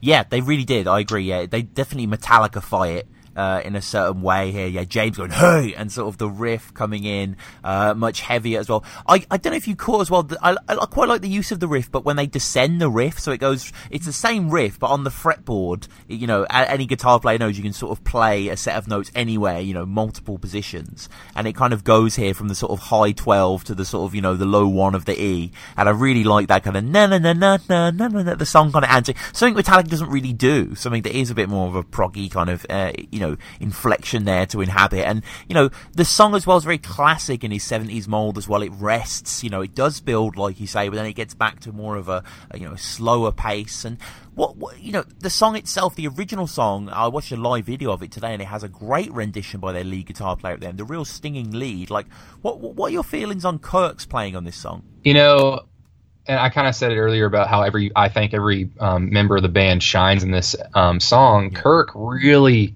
I mean, that ending solo is, I mean, for lack of a better word, is it's fucking awesome. It just it keeps going, and it's not very Kirkish. It's it's not it's not the same, you know, 12 to 14, and you kind of go up and down on the strings on the on the fretboard, mm. as you know, as he's kind of devolved into now that he's older.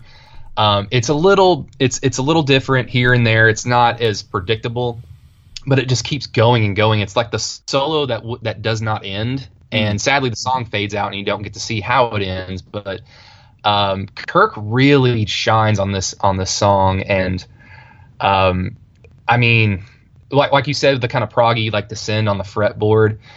Uh, sadly, because of that and because of how the song is structured, I, I don't think we'll ever hear this song live. It's it's a song that I don't think Metallica could probably perfect in a stadium atmosphere. I mean, this is definitely a song that if they ever want to do an acoustic version of it, they would probably make it work. But I don't think we'll ever because of the elements of the song. I don't think we'll ever probably hear it live. and it's a very i mean lyrically it's a very interesting song isn't it um, very complicated song very dense um, this is just uh, a quick little bit of research i did so speaking of the album itself it's from secret treaties by blue oyster cult which is their third album i should say you were correct not their second uh, began as a concept album based on the character des denova who appears in astronomy you can spend a lot of time with headphones on trying to figure out what's going on in this song but perlman explained when he spoke with enemy in 1975 um, so basically at this time Perlman was kind of like the band's manager and this poet, and he says that quote, "It's New Year's Eve and Des DeNova walks into the Four Winds Bar, which was a real place. He plays the game with two girls, which has to be completed in the six hours from midnight till dawn because he can't stand the light. It's sort of corrosive. There's a parallel with the rose, which is similarly overfilled, a symbol of overripeness and decadence. The dog is Susie's familiar and the carrier of starry wisdom from the actual dog star. Lovecraft had this term starry wisdom cult, which was so apt I had to use it. I mean, this isn't typical Sandman, nothing else matters kind of fodder. yeah, it's definitely not something James would probably write down, and uh, I think it's it's really a, it's really a conflict in between. It, it's it's another reason why it's so interesting how this song I think really does well. Mm. I mean, from that what was it, the making of the Black album? Not not the year and a half, ten years later, where they kind of revisit. It was the it's the it's the special where Jason Newsted like a few days, but James kind of when he's mentioning writing nothing else matters, he says that he's not like one of these musicians that writes a poem and it eventually turns into a song. Mm. And that is that is specifically what happened on astronomy originally. And James, it, it's it doesn't sound weird when it comes out of his mouth. It like his voice, it it still works in in in such a way, and it's kind of hard to explain. But hopefully, I'm conveying it in a manner that you kind of are following along. But uh, yeah, uh, well, everything you just said. I remember growing up listening to the song and kind of understanding what, some words were, kind of not Yeah. understanding what other words were, but then like actually sitting down and reading the lyrics and just going, "What?" right? Yeah. I agree. I agree. Yeah, I kind of um, I was certain certain images hit me. You know, sort of um, the the acid and oil on a madman's face um, and stuff like that. And like sometimes you kind of I think I know what that means. I know you'll soon be married and you'll want to know where the wind comes from. Is that kind of like I don't know sexual awakening? Perhaps I, I you know I don't I don't really know where this plays for, but there's a lot of haze as well as a lot of maniacal stuff here, along with the kind of more complex two doors locked and windows barred, one door left to take you in, the other just mirrors it. Like, what the what? What does that mean? Um, you know, Yeah, it, is, it it- is it is quite a bit of a puzzle. It's definitely from '70s drug infused Oh, rock yeah. and roll, Oh, to yeah. say the Oh, yeah. least. Don't need to make if it don't if it if it's making sense. If it's not making sense, dude. Is their sort of uh, their sort of uh, outro there, but you know it's it's a fun number altogether. It's a good showcase for the band, uh, you know, and it's you know it's long, but they, the songs were long, and I think they do kind of update the song to kind of justify its placement. I mean, altogether, what are your thoughts on astronomy? It's one of my favorites on the album. It's probably because it kind of depends. It depends on what mood I'm in when I'm listening to Garage Inc. Uh, Mercyful Fate's really fun just because there's 900 riffs and that's packed in that medley of a song. Whiskey in the Jar is a really fun song just to kind of sing along with all your friends while you're having a beer or something. But Astronomy is definitely a song that when you're in a certain type of mood, it just really kind of speaks to me and musically, not necessarily lyrically. Obviously, we just kind of had fun with that, but Right. musically, it's such an interesting song and it's so unique compared to the rest of their catalog, even even unique to the rest of their cover songs. And you know, it's just it's just a fun it's just a fun number to kind of sing along to when you're you know driving in the car for a few hours or um, like I'm doing right now, doing laundry. yeah, yeah.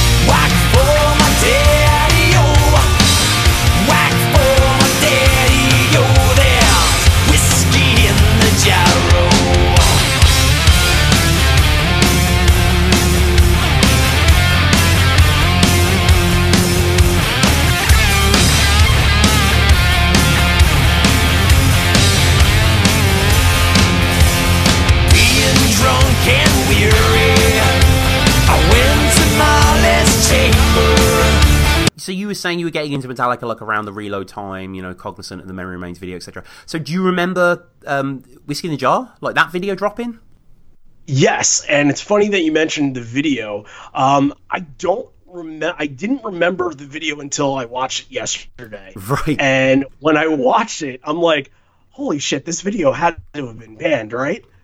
Yeah, it was pretty pretty risque. Yeah. yeah, uh, house party. Uh, you know, a bunch of drunk girls. Very Uh, very sort of American Pie, but a bit more X-rated. it's definitely X-rated. um, and Metallica's just playing throughout the whole thing. They're like, you know, nonchalantly. They're not uh, conversing with any of the the girls in in the video, and uh, um, I think I remember seeing it, but they they aired it once, and then they were like, that's that's it. We're gonna save it for you know after midnight spot. So Mhm. I, I remember I remember the song because I remember Garage Inc. and I remember loving the song at the time, and I'll get into to why in a second. But um, you know, it, it was less because of the music video and more because just the the album as a single at the time. Mhm. And I mean, this this song derives uh, from some of the greats in Thin Lizzy, one of my all time favorite bands. Do any of the Pearl Jam guys rock with Thin Lizzy? Actually, yeah. Has um, Eddie like ever rocked a Lizzy shirt, or I don't think he has. the the best okay so there was a there was a time they played in ireland and they actually did the boys are back in town Yeah, that's That cool. was- I didn't know they did yeah. that. That's cool. yeah and there's another song that i think mike tagged off of ledbetter at one Mm-hmm. point i can't remember what it was i'm gonna have to go back and Okay. uh, maybe i'll tweet it to you guys after the episode Yeah, yeah, uh, yeah, but yeah to know. There are loose uh, thin lizzy ties they're more of a um, they're more cheap trick guys from that era Sure, but sure. but uh, they, yeah i think they're into thin lizzy too Um, uh, you know, so Lizzy, uh, I've done an episode actually on the relationship between Thin Lizzy and their influence on Metallica, and I did a lot of my own Thin Lizzy history in that chat. That was a really fun sort of solo episode about a year ago or so. So definitely go check that out if you want some more sort of background uh, to my adoration of the band, which I know I've referenced a lot on this show. Yourself, Randy, are you a Lizzy fan at all, or? It's just it's an era that kind of passed me by. My Mhm. dad was really a '60s guy. My brother was really a '90s guy. You so, could listen to the albums now, though, like. Oh, I'm sure. Yeah, I- I'm sure I would listen to it, and I'd probably be, I'd probably enjoy it. But like my soon-to-be wife, who actually during this is probably, uh, you're probably airing this, and she'll be my wife. Uh, she her father is from that era where he loved stuff like Thin Lizzy and America and things of uh, and that type of era. Uh, but you know, I grew up with Beatles. I grew up with Rolling Stones, and you know, very fringe. You know, the Who and Zeppelin. Uh, but it was more you know Clapton stuff, even Eagles and stuff like that. So that era of rock and roll sort of passed by me a little bit, and you know, I. I, I can't say that I know within Lizzy's whole catalog. I'd be lying to you if I did, but um, I, I know enough where I can I can I can rock out to a Thin Lizzy song for sure. So, you know, this song it's it's obviously a cover of Lizzy, but it's kind of a cover of Lizzy's version because the song is like an old Irish traditional song. Um, you know, it mentions like counties like Cork and Kerry, and uh, it's about a highwayman. And I think it kind of basically got popular, popular through um, the Dubliners recording it, Sure. sort of like a, Mhm. a, a folk band over there. But um, you know, it's certainly a different version to the Lizzie version. And I will say, I will just put my cards on the table now. I do think the Thin Lizzy version is infinitely better. Wow. Okay. I I think they're they're just two different styles of just music in general. And uh, what what I'll say about the Metallica version is that they don't try to go all out to be a thrash. It doesn't sound like a thrash metal version. They try to keep as true to Thin Lizzy as humanly possible. And obviously, with the distortion and all that, uh, it's it's harder to have that same groove that Thin Lizzy has Mhm. with the song. But this, it's still, you know, I, I feel like that way with a lot of the Garage Inc. songs. They're trying to stay as true to the bands as humanly possible, except for Tuesday's Gone. That's complete shit. I can't listen to their version of Tuesday's Gone. Really? We I'm just sorry. covered that. I, didn't think it was that bad. I, I just got to get it out there. I thought I, I just think it sounded like trash, and I, I love the original from. Oh yeah, Skynyrd, love but- the original. Yeah, definitely. I mean, Yeah, it's some of the subtleties are sacrificed that I love from the original, you know, such as I totally understand why they did this because the actual single version of the Thin Lizzy version did this, where they cut off the opening solo, the Eric Bell solo, Yeah. which is this ringing, chiming, wonderfully wide exploratory thing that harmonizes itself kind of before we had Gorham and Robertson on the dual leads and Gary Moore and stuff like that. And Lizzy were always kind of this, you know, real guitar focused centric band.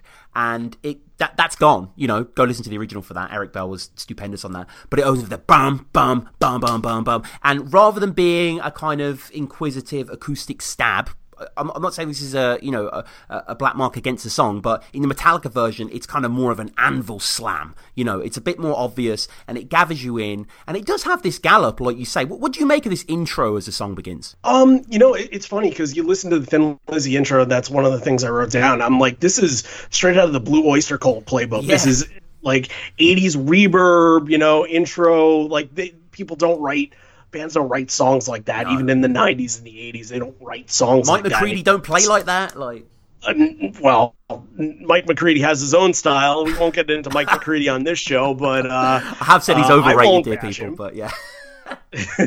I'm very harsh Uh, on Kirk on this show. I, I have a I'm jealous of lead guitar players. I think deep down.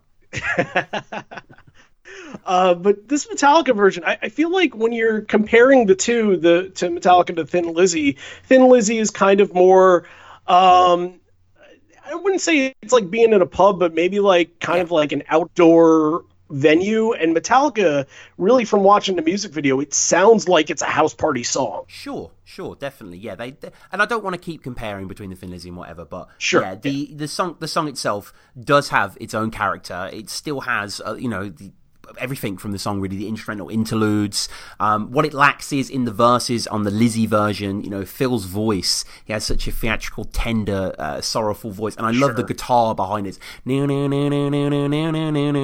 Like it, it's beautiful. The way it uses the open string is uh, is fantastic. But but yeah getting into the metallica version it has um, you know an, an aggression here. And uh, what, what do you make about the the sound of the guitars themselves It sounds again distorted, and it sounds kind of. It sounds like it belongs in a room full of drunk people. Uh, you know, um, as far as like what Kirk is doing on it, I don't think he's going that far off from what Thin Lizzy was doing. Just a little bit faster pace, a little bit faster tempo. But really, you add in that little flair of you know, masharing, ma da do ba da da, yeah, yeah, yeah, and that brings the Metallica to that song. It's like that part to me is so identifiable that um, you know the Thin Lizzy part. It's just it's so much more melodical and then when you get to metallica they're straight into the point and they're like all right we're we're kicking the door down and uh we're you know we got the distortion going hmm Yeah, and I mean, there's, there's so much about this song that I do really enjoy. You know, the, the aping of the main melody, dun, dun, dun, like they just make it fresh. It almost sounds like a Kill 'Em All kind of thing they'd throw on the top of a riff or something. like I don't know how they do it, but it just it feels in a different direction, but still ultimately Lizzy. And Hetfield, as you say, is embellishing his arse off, and he has some great Yes. lyric. He has some great lyrics to grapple with. Like the story to this song and the way it is told is pretty unforgettable for me. The story's fantastic. I mean, you got a highwayman, and he's obviously he's a bit of a he's a wee bit of a drunk, and he, he goes and he, he robs the the official. Uh, you know, uh, reading the stories about this over the years, they they've kind of changed the lyrics. It's kind of like an old wives' tale where you know it gets passed down, and and you know people kind of like playing telephone, where you change a little bit of the story as you go along. Uh, so you know he uh, he robs an official, uh, which makes it really it made it really popular in colonial America because of the uh, the robbing of a British official that was that was really uh, that was popular for them. Uh, then he goes back home and he, he wants to uh, embellish in his riches with with his uh, with his wife Molly, or they, they don't specify whether she's a wife, whether she's a lover, but he obviously wants to do everything for her, and he's so enamored by her, and and I don't know if he's just trying to prove himself or if he's trying to um, provide for her. And obviously, she doesn't take to it very well, and she leaves him. And that kind of leads to I don't know if later in the song it's it's a setup where uh, he you know goes back to Molly's chamber and there's Captain Farrell. He's back there and he shoots Captain Farrell. And there's been different versions that I read about that where she replaced the gunpowder in his gun with sand and they capture and, and they take him to jail. But um, I'm not. What do you what do you think about that? Do you think that that was a that was a trap that she set him up? I don't know. I, yeah, I think Molly is maybe a floozy that he's just tragically infatuated with, who's at the whim of, of anyone for the money that he so craves. And it's interesting, Molly's Chambers, which became the Kings of Leon song. That this is actually where Yeah. they got it from. Yeah. Yeah, that's I, that's a great Kings of Leon song. I, I love early Kings of Leon. You're I, right. yeah, I think Kings Kings of Leon up to their fourth album are good, and then then they soured for me. Yeah, I don't. Have they even put anything out? They've done recently? loads. They've done like three or four more albums, and it's just Okay. real bloated millionaire folk like kind of Mhm. rock. Like like it's just, it's so smug and self satisfied and, and so nothing. Like I, I I you know my party, Black Thumbnail, like you could, Ragoo. You could, like they wrote some good songs. Right, California Waiting. I remember being a fantastic song. That that was on my playlist for years. Uh, but uh, um, I mean, yeah, this this version with Molly, she's uh, she's kind of tricked him, and then you know at the at the end he's like, well, some men like a fishing, but I like a sleeping, and I want to sleep with Molly. That's what Mhm. I desire. But now I'm here in jail. Masharing uh, damadoo da damada. Now that, that's that's really interesting. That lyric. Yeah. What do you? What's your interpretation on that? I, I forever have never really known what that was. Um, whack, uh, like whack is is money over here, like getting whack Okay. of something. So I always saw that as kind of you know uh, currency earned, filthy lucre in a sense. As for the musher ring, did, I think that's just folk song gibberish. You know, they didn't have as many words back then, so sometimes you had to, had to make odd sounds. Yeah, that's that's kind of that's a lot of what I read at first, and then taking a deeper dive into it, I actually found one thing that sort of made it make sense. And I'm gonna just take a look at my notes real quick and make sure that I have the perfect uh, verbiage for this. So uh, there's there's a, a phrase in Gaelic, uh, Donamata. And according to Yahoo Answers, so Okay. this is you know No, big no. source right here. Reliable, yeah. Um, that means whiskey made a fool out of me. Ooh, I like that. So you know, it's it's kind of a play on words, but it's it's kind of got this Yeah. like, um, you know, hi ho, off to work we go, like nama doo da na na, you know, kind of zippity doo dah kind of kind of thing. Like, oh, it made a fool out of me, but uh, whack for the daddy o, I got the money. Uh, it's still whiskey in the jar, and he's doing the whole entire thing. You can tell uh, that he's just a, a drunk trying to get his pay. hmm And it really, the, the actual lyrics themselves have this frontiersman expansionist view that for me really chimes with Phil Lynott as a whole. And I've often imagined him as the protagonist of the song when he sings this and, you know, inhabits a lot of the characters there. But, um, you know, now some men like fishing and some men like fouling and some men like to hear, to hear the cannonballer roaring. Like, it just, vivid imagery. Yeah. I think that that part with the cannonball roaring, I think that's uh, going back to kind of like you know uh, Ireland and and and trying and and Britain and I don't know too much sure, about yeah, history, kind of, but yeah. like Mhm. uh, you know some men like to to partake in war. And obviously, this is a mil- military official that he robbed here, and he's sort of on the other side. He's fighting for Ireland. He's, uh, you know, um, where again, I, I'm not too crazy on the history. I just know that Ireland fought for their independence from from uh, from the UK. Uh, but uh, I, I think I think it's interesting that he they use that terminage, uh, you know, to hear the cannonball rolling because there's war going on at the time. I I, I contributed to that. Mhm. Attributed to that. Right, right. Yeah, it's. Uh, I just, I, I just think it's just dealt with succinctly, and kind of like you mentioned, Tuesday's gone before, and it just has Yeah. that tightness of phrase. Like, I'm, okay, I'm not comparing like you know Ronnie Van Zant to like the legends of the Irish songcraft, but still, I think he does a great job on there, and and whiskey equally, and the song's tight. Al- Altogether, really sonically, um, what do you make of the rhythm section for it? I mean, the, there's, there's a nice moment when it drops down to just James and Jason, for example, on the bass. I really, yeah, I really dig the part at the end, like you said, the uh, some men like a fish and some men like a fowl, and they kind of they take it down just a little bit, and then right when they get to the mush- mushering uh, damadu da- damada, I'm gonna get that wrong every single time.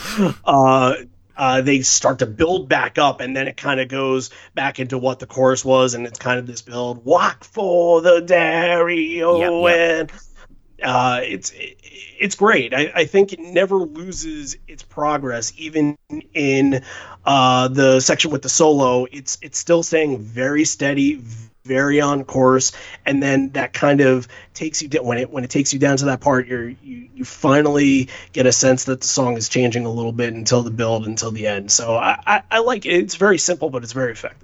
Yeah, yeah, it is. And there isn't much variety really in the track. Like, um, you kind of, again, it's like one of these ones, like a lot of the covers, you learn the constituent parts and they repeat. Um, here, because the guitar isn't quite as stinging as the original version, I think some of the licks get a little lost for me, but I know I'm biased because I was raised on the Lizzy version, so I just Sure. have those certain impulses encoded there, so I can't really battle against that. But, um, you know, all in all, I think this is a really enjoyable version. It's a very, it's what you'd imagine a Metallica version of Whiskey in the Jar was. It's not faithful in a certain sense. It did what the Lizzy version does and kind of took it in a certain direction as well, but using that as a blueprint. And live, Randy, which I know is what you care about most with every band, this song has been played quite a lot, actually. I was surprised 74 times so far. Um, it was That's first. considered quite a lot in Metallica world. Yeah, yeah, they're, they're not like Pearl Jam in the sense where they'll just throw yielding backwards in like you know fucking Winnipeg or something. They won't they won't do that. They'll have their set. It, it'd be like imagine Pearl Jam have the same set every night, but maybe like the fifth song is like the yield slot, and they'll do two or three in that slot maybe. So we don't get that much variety. That being said, November seventeenth, ninety eight. This was first performed Toronto in Canada, and last performed a few months ago in Ireland. Uh, that was at the Slane Castle, uh, June eighth, makes a lot of twenty nineteen. Yeah, that and that was a really good performance. And if you that. Uh, I have not seen a live performance of the song. I'm going to have to ch- go and check it out. Yeah, uh, but um, you know, I, I sort of take this vision of what I think Metallica is live, and I've never seen them live.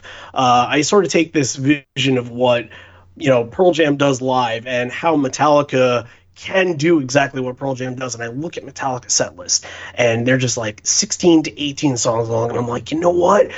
You guys can go for 25. You guys can go for 30. The fans would really appreciate it. I know they just did S&M. I, I, I didn't look at what the set lists were like for, for their new S&M that they just did.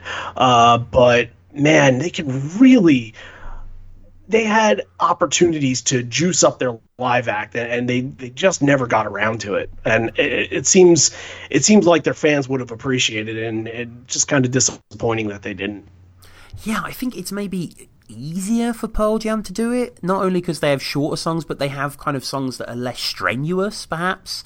Like, you Yeah, know, when, when you're throwing like a Master of Puppets down, that's going to take more out of your right hand than Unemployable. And I just, Sure. I, I, and I think Pearl Jam are a little bit of an anomaly, and you're lucky to be such a fan of such a band like that because pretty much no, uh, okay, maybe like your Dave Matthews and your Grateful Dead and whatever. Phish, yeah. Phish, exactly. But but Pearl Jam are a bit different because they're not really a jam band, so they're they're throwing like proper compositions up there. Yeah, it's it's really unique. I mean, again, like like you said, unemployable can come into any set list and it can feel sort of natural. Uh, but they have their mainstays. They have their corduroys. They have their live even flow, and they're kind of you know, it's it's not uh, that they're playing them. It's sometimes it's what they're playing beforehand to get to that point and what they're doing after it. And Corduroy is actually a really good case with that because Corduroy is very early in the set, second or third song in at, at the most part, depending on uh, uh, what they do, kind of to to ease into the show. But then you can get Corduroy. I in Boston a couple years ago got Corduroy to close an encore, and at that point you're obviously not expecting Corduroy because Corduroy is such an early song, so it's it's it's out of your head. But then they go in, and they're like, you know what? Fuck it, we're gonna do Corduroy in, in an encore, and we're gonna we're gonna kill the final part of, of that set. And it was one of the most unbelievable moments that I've ever seen live. Just getting that and hearing that there, and and the reaction of the crowd, knowing every single person there knows that this is something that they don't do. It- obviously, you'll hear corduroy at 90% of the shows, but hearing it in that spot is special. I love that you're like bird watchers, you no. Pearl Jam live fans. Like you're just like, yo, this is a rare one. I've spotted, I've spotted the yield track. Like I love it. I love the passion. Series collectors. Yeah, yeah. It's uh, that's the term eddies for us. I don't know where I'm going. I just want to be left alone.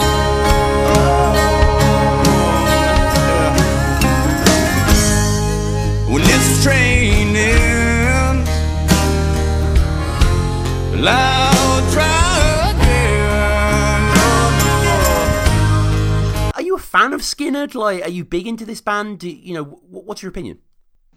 Uh, I'm not a big fan. Obviously, I know the major tunes that are on classic rock radio for mm-hmm. the last 30 years. Yeah. Um, but I've never been a big country rock fan, if that's how you want to call them. And and I'm also not super into the kind of Southern man type of stuff. Sure. I mean that that flag recently, right? Very controversial. Yeah, probably not something we want to get too into, but it's not. Let's put let's put it this way: what they tend, what they seem to represent, is not something that I tend to support. No, no, no. I remember, you're like a Johnny Marr fan, right? I can, I can feel you being quite a long Absolutely, way away. yeah, yeah, yeah, yeah. Um, uh, yeah, uh, Skynyrd. I, I don't mind that that southern rock sort of crunk bayou. I mean, Dr. John's a bit of a far flung comparison. You know that sort of feel that, that, that they get. I, I quite enjoy that, and I quite like the free guitar as soul. And I was thinking to myself before I did this episode, because again, yeah, I'm not a giant Skynyrd fan either. I don't really know them that well. Although I, I must say, I haven't listened to their debut in prep for this, and there are some good songs on that. And I'd never actually heard the song "Gimme Three Steps" before, but I know that's one of their more popular tracks and the, the, rhythm guitar on it is fantastic. It's got such a boogie to it. It's really been playing in my head this last week. But yeah, as with most things, because I'm a millennial, the way I discovered most so, most bands inadvertently is through video games and through Grand Theft Auto. Yeah. And Freebird was on San Andreas, as so many other songs are. I believe it was on the station that Axl Rose was the DJ of, uh, K Dust.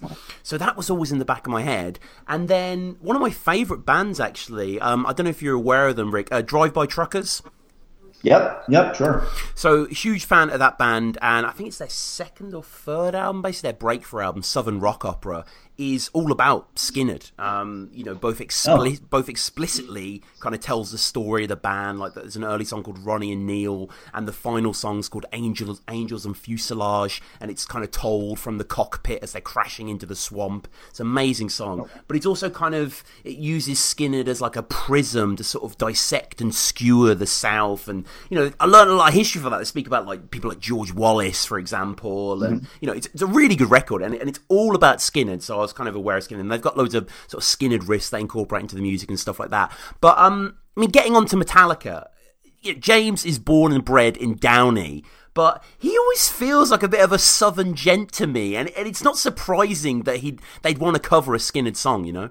I completely understand that from both his angle and also, like you said, Skynyrd for whatever they are, they have outstanding musical skill, and mm-hmm. their guitar uh, the way they use their guitars is certainly you, uh, something that's become its own genre almost. So, so I can see a band kind of getting into that southern rock metal, uh, a, a, metal band getting used to yeah. getting into that southern rock kind of boogie, like you said. Mm. And I was doing a bit of research as well. And in 2004, um, this is from uh, Blabbermouth, where basically Ozzy Osbourne was asked and James was asked to list their top 10 greatest songs of all time and James put Freebird to the top of his list. Uh, quote, Freebird fit my life for the first 20 years on the road, not really getting too attached to stuff, living life for the moment and moving on. I mean, so I just thought this might have been like a discharged diamond head type thing, but clearly Skynyrd mean a lot to Papa Het. Yeah, and I, I, I, guess I'd say that's almost kind of an embarrassing answer for him, but at the same time, you know, music moves people in different ways, and if that's what moved him, uh, I certainly understand that. Mm-hmm. And we'll get into this this cover then. So, you know, I know you've been a Metallica fan for quite a while. So, do you remember first hearing this? You know, I'm guessing was it a bit of a surprise perhaps being on Garage Inc? Because I love how this song ends and then we go into The More I See, which is a complete polar mm-hmm. opposite. You know, really displays a dichotomy of the influences, I guess. Yeah, I, I mean, I, I, first came across this on the album. Mm-hmm. Um, I don't think I knew any of the, you know, heard any of the radio versions that led up to this or any of those things, live versions. I don't remember hearing them. Um, I, I personally think it's doesn't make sense that it's on this album, and even though it's you know we're talking covers, sure this kind of jammy live cover com- fit in with all these super produced other songs just really stands out oddly to me. Yeah, completely. I mean, you know, it's. It, it's not really faithful. It's not really a reinterpretation. It is this kind of loose barroom jam, as you say, and just a bit of history if people weren't aware. So this was recorded um, at the end of '97, uh, the 18th of December, on "Don't Call Us, We'll Call You," which is uh, this is a sort of session on KSJO, which is in San Jose. You know, it's a real who's who of kind of the coterie of stars that surround Metallica. So we've got Pepper Keenan from Corrosion of Conformity with co-lead vocals, uh, Jerry Cantrell, of course, of Alice in Chains on guitar, Sean Kinney on additional percussion of Alice in Chains, uh, Jim Martin, who goes by Fatso, I think he wasn't in Faith No More at this time, John Popper from Blues Traveler, uh, Les Claypool on banjo from Primus, and most interestingly, Rick, Gary Rossington from Lynyrd Skynyrd, who, you know, was in the plane crash, survived, and is now the only original member who continues to play in the band. Yeah, I think that's great, and I think that the interesting thing about that him him specifically being on the track that makes the album is you you almost wouldn't know it. No, um, if, not from the song, not from a particular uh, part that they call him out on. I think at the end, you know, they they they throw up some of the names, yeah. but really you wouldn't even know that he's there. You think that if he's gonna be that link, they might want to promote that in some way. Perhaps they did on the radio show, and we just don't hear it on the album. I don't know. Well, it's funny you mention that because, you know, they've played this song a few times live, five times live, and they did it at the anniversary shows. And I don't know if you read the comments on the YouTube, but every single comment is why the fuck? Because Gary's just at the back. Like James, James seems to be rocking out with Pepper Keenan way more. And you know, Gary, Gary like I watched a documentary on Skynyrd recently, really good one that got um, I don't know, it was on like US television or something. Gary always has that wide brimmed hat. He always seems like a sort of quiet dude back to himself. But the fact that he's there, the fact that he was in that cheap little plane that Aerosmith didn't want to buy, it was like on its last legs. You know, the plane where Ronnie Van Zant and all the Steve Gaines died and stuff. You just would have thought Het would have made a bit of a bigger deal out of it. I completely agree. I think that it's very interesting that he just kind of sits in the background. He takes a little bit of a solo here, and then he just fades back to the background again. Yeah, it's a. That might have just been the way he was as a person and didn't want to be called out. No. Maybe so, maybe so. And obviously they extended the invite, so they, they weren't ignoring him on that front, and that just is his persona, and it's still really cool that he's there. But it's just kind of I don't know. You would have thought he'd be up front. You know, he'd be sort of deified in that way, but but but he's not. But let's get to the uh, Garage Inc. tune uh, itself. And I mean, I I really really like the energy in this song, and just like how how well are the guitars recorded in kind of a ragtag way, but the, the instruments I think are captured quite brilliantly. They feel really alive in the room, you know. Yeah, I mean, I think that, uh, and I thought I came across a quote somewhere from James, and I don't remember exactly where it was, where he basically said that they gave it to their mixer and let their mixer do its magic to get the rate, the, the version you mm. get on the album. Perhaps that that was one of the things that they were able to do is, is find those that better guitar sound. Yeah, yeah, because you know Skynyrd are one of those bands you said earlier that kind of pioneered that triple guitar attack and mm-hmm. really balance the instruments well. You know, unlike say, I don't know, Iron Maiden, for example, which to be fair, Iron Maiden, they're kind of a metal band, so all the, they're all playing the same riff, maybe doing a bit of harmonizing. Foo Fighters, I don't really like Foo Fighters, but they have three guitar players, which never made any sense to me. Foo Fighters really should be a trio, if anything, like because no, no one's harmonizing, no one, no one's kind of filling out the lead. But here they are. Here, there's lots of different chords being strummed, and of course that new. Like, how can that not pull at your heartstrings? And also the new, new, new, like that chiming. like, I, I don't know. I, I, find this song quite emotional in a way. I th- well, I think that's supposed to be the case. I think mm. they obviously tried to, based upon the lyrics and what it seems to represent. It certainly seems like they wanted the song to be an emotional heartstring. I will say, it, even though it's a live jam and that's going to drag it out a little bit, even the original is probably a bit too long for the for the dynamics of the song. Um, even though there are certainly parts that stand out, and we can talk a little bit about them, but I think that it just does drag on a little bit, and I think that really dra- makes it tough to, to maintain the energy mm-hmm. over the full nine minutes. Yeah, yeah, I cannot deny that. Yeah, so, so the Garage Inc. version is nine minutes four, um, and Tuesday's Gone on the original uh, debut, pronounced Lynyrd, pronounced Lynyrd Skynyrd, is seven and a half minutes. So they add like an extra mm. minute and a half on the top, but you know there is a kind of fade out ending, and. Mm-hmm. Uh, you know, throughout there's ad libs, which is nice. It really gives it that raw feel. You know, are you guys ready? James is asking, and then they do the roll call towards the end, and you can hear some of them going, yeah, and kind of really getting into it and really headbanging and stuff. Like, what what would you make of that? That kind of relaxed feel. Oh, I think that shows how talented all the musicians that are in that room really are, and that they can just pick, even though the song might not be the most complex to play, just to be able to kind of pick it up, probably with very little, if any, practice and just kind of get through it and take off different parts and and, and kind of blend that in seamlessly, I think is obviously a, a real talent. Mm-hmm. Yeah, and I, I really like the bass as well in this version. It's really earthy and wide. It really pulls everything together from Jason. I agree, and it's certainly nice to have him get a bit of a spotlight, even if he's not soloed in any particular way. No, and you can see that on the Bridge School benefit as well. I think Jason's a real standout there. He's really in his zone playing it, and, and just, just, just has some nice bass playing, you know, really kind of underscores a lot of the tension. Right, and my favorite thing about the Bridge School benefit is Kirk's shirt. Yeah. He's got that Mark Knopfler frilly, like, yeah, it's amazing. Black and white country. Oh, we're playing a, country, a southern rock tune. Let me put on my country yeah. shirt. Yeah, yeah, yeah, yeah. It is, it is a little bit. Yeah, we get some James comedy as well there, where um, he's talking about someone asked Freebird and um, you know asking for someone to push the stool in as well. Is that a patented het humor, right? Exactly. And did you hear, since we're on the Bridge School benefit, mm. did you see the Rolling Stone review about that show? You know, actually, it's funny you mentioned that. I I, I have covered that on the show before because with John Stone we went through all the Bridge School stuff. What what was said? I can't okay. remember. I'll just highlight that the group mm. recruited in Chains guitarist Jerry Cantrell to join them in an embarrassing by the numbers versions of Lynyrd Skynyrd's Tuesday Gone, Tuesday's Gone, that inspired many in attendance to follow Tuesday's lead and head for the parking lot. Right, yeah, I remember that. Wow. Yow. That's rough. Yeah, that's ouch. Christ. I'm not a big fan of the tune, but that's rough. yeah, I didn't think it was. I mean, yeah, it, like it can be a bit ponderous and and, and self-serving, yeah. and it certainly is really really long. And it's not like there's that many lyrics, but it, undeniably an anthemic chorus, right? Oh, absolutely, and fun to sing along. And I can imagine, you know, a big kind of amphitheater in the '70s. Uh, you know, a lot of people under the influence of different substances, uh-huh. just kind of blaring along with it. Yeah, yeah. Uh, and in the in the Garage Inc. version as well, um, cool to hear Pepper taking a verse and James introducing him. Yeah, I mean, I'm I'm not a huge Corrosion of Conformity fan, but you know, I had a period in the early '90s where they were kind of big in the alt, you know, alt metal scene, if you will, and yeah, I, I followed them along for a little bit. And I, I think he's a talented dude. He is. He is actually. I've I've tried to get into them by proxy through Metallica, and there are some songs that I like, like "Clean My Wounds." I think the guitar sure. dueling in that song is really awesome, actually. But yeah, they just.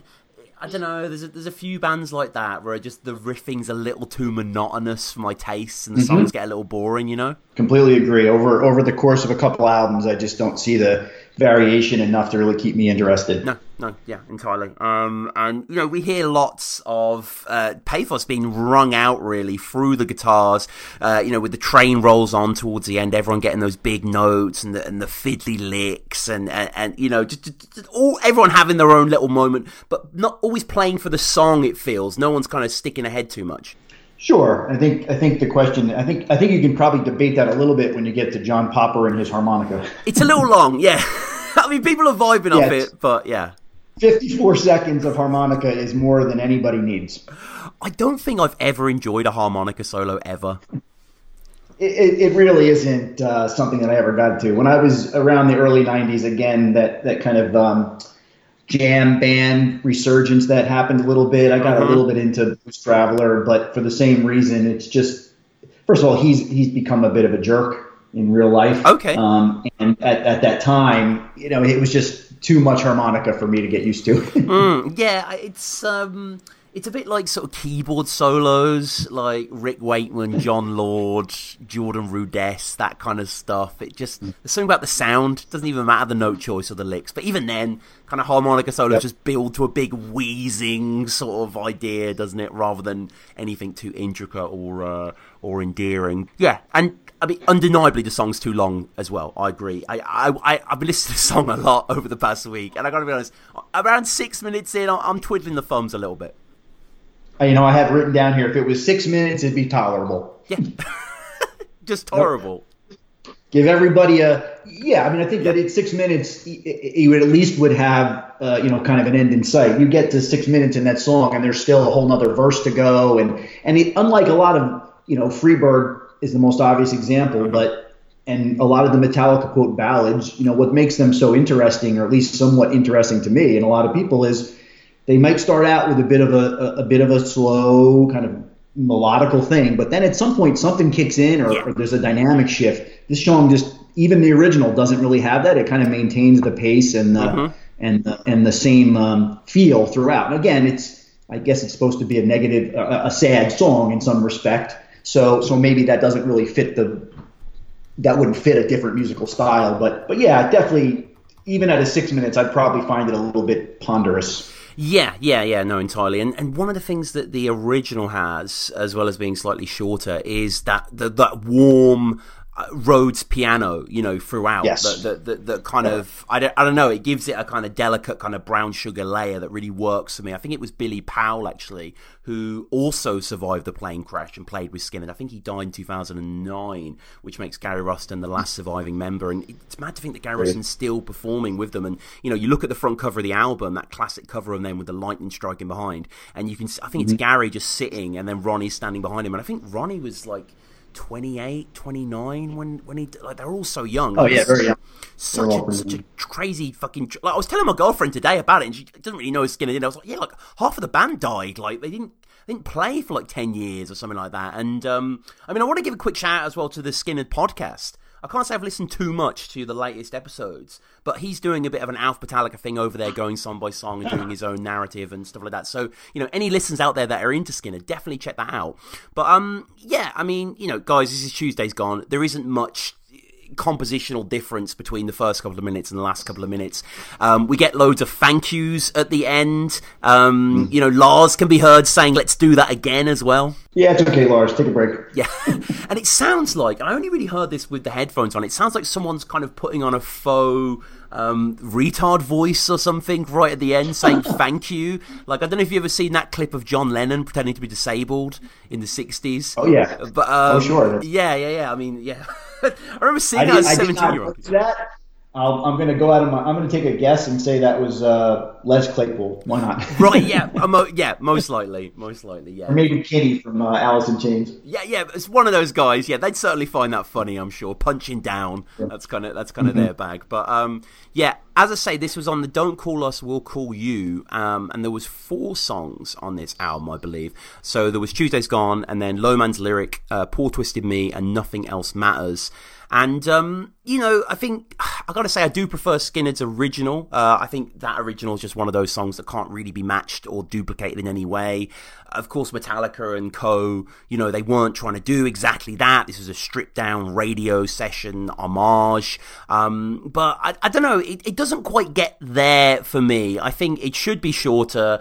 Um, th- there maybe should be more of a pronounced guitar solo rather than an anguished harmonica solo. But all in all, it isn't bad, Rick. You know, I don't. Uh, I certainly wouldn't say this is one of the worst things on Garage Inc. Like wink, wink, Motorhead covers, wink. I know you're not a big fan of those. no. um, I, I probably would put it in that bottom tier simply because it's so unlike the other stuff. And I think the interesting, you know, in, in regard to this song and the 30th anniversary show version, even though again that's the whole length and what that one I think is actually the best version of the three that we're talking about, simply because it's got electric guitars, the solos are more meaningful, and uh, you know James is singing a verse, Jerry Cantrell sings a verse, mm-hmm. Pepper Keenan sings a verse. You know, you got a little bit more trade off that sounds more jammy but polished at the same time. So I just wanted to kind of clear, make clear that I think yeah. that's if if that was available, even though obviously it wasn't at the time they made Garage Inc. That would have been the, probably a much more,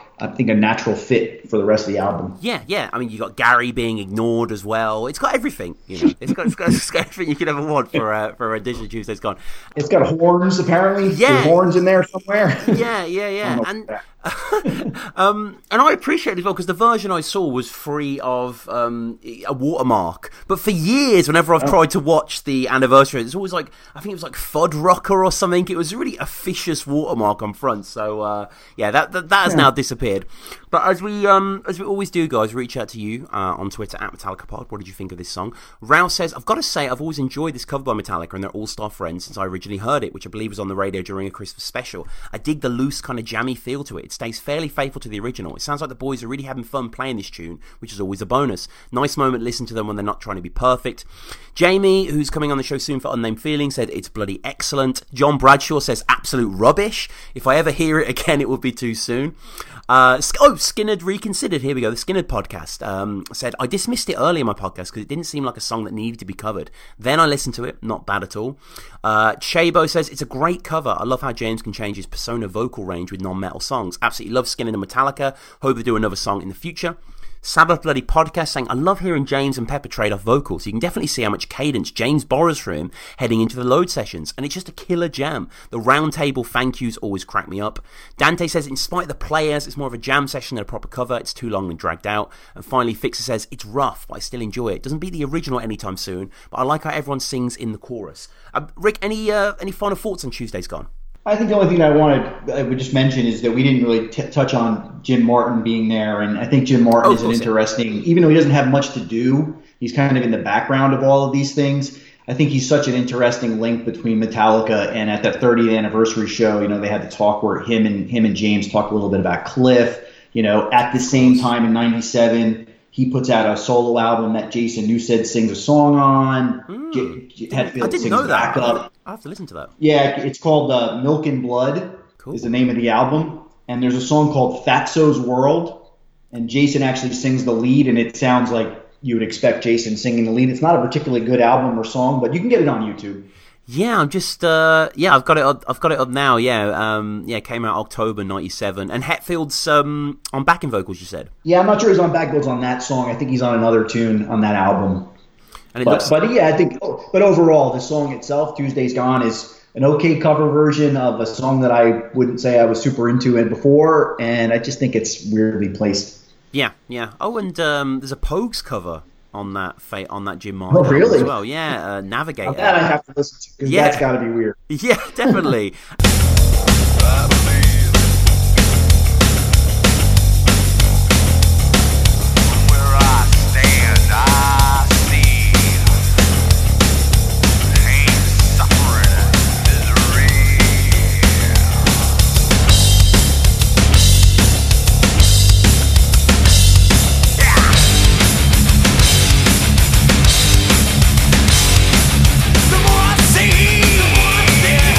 Dave. Um, so today is a cover of a really important band and a band that I've been getting more and more into, kind of like with Budgie and Crash Course in Brain Surgery. Um, you know, Discharge are an, an awesome unit, hugely influential. Were you down with Discharge before you were aware of Metallica covering them? Like, have you gone on since to listen to them, or?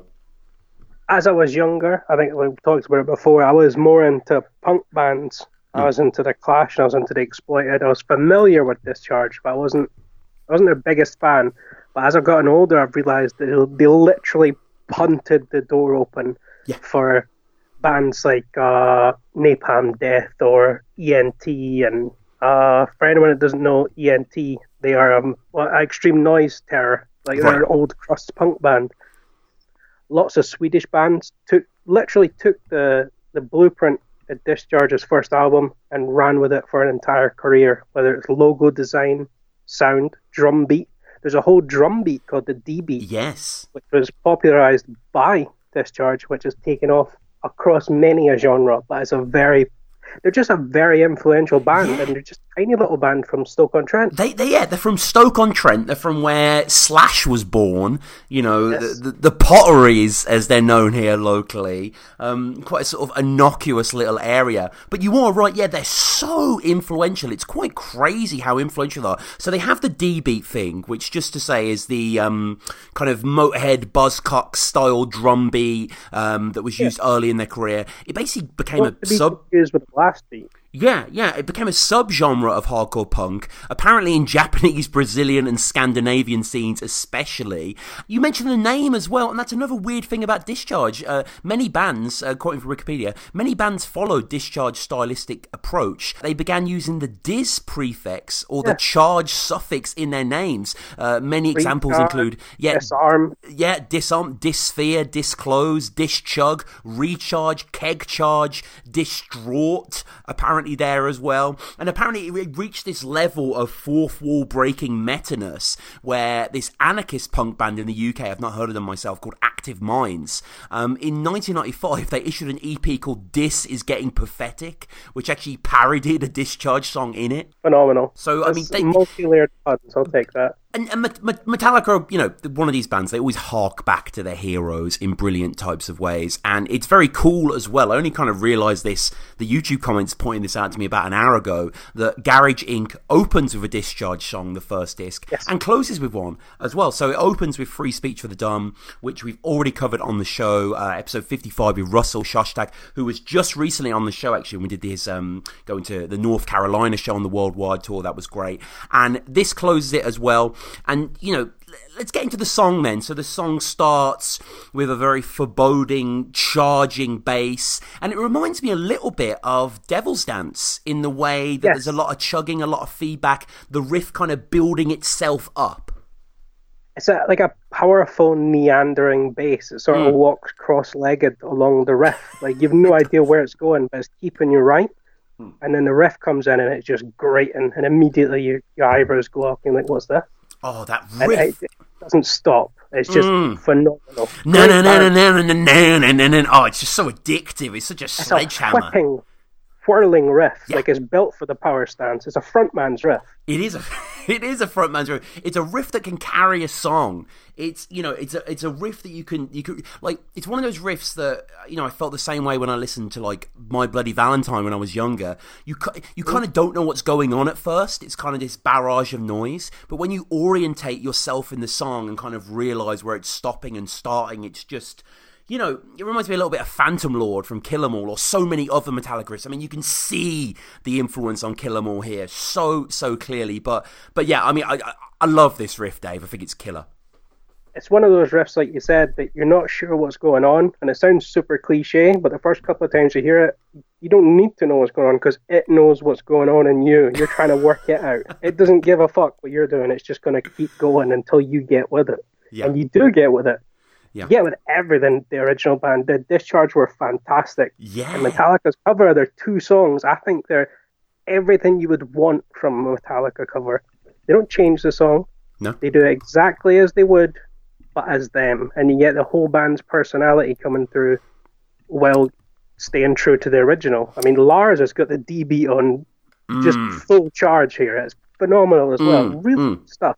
Yeah, and you're, you're right. They don't really change the song. So, so when I when I when I listened to the song for this episode and that intro, I was thinking of Devil's Dance, and I was like, oh, this is this feels very reloady. But you listen to the original, and that's kind of what they were doing. Like you know that that that's the idea. It kind of led with that bass and then building through. And just to go back to Discharge as well, um, you know, they were just a giant influence on extreme metal. Uh, this is from Decibel magazine that says, "quote There are a few bands who have had more influence over so many different scenes than Discharge. This includes the first generation of thrash bands, grind bands, and hardcore groups. Discharge's influence on heavy metal is incalculable, and metal superstars such as Metallica, Anthrax, and Sepultura have covered Discharge songs in tributes. Um, apparently, there's lots of early photos in the 80s of uh, James and Cliff wearing Discharge shirts, which is really cool. Um, you know, Anthrax were playing Discharge covers as early as 1983, and um, yeah, they, they really were sort of a, a- pioneering act.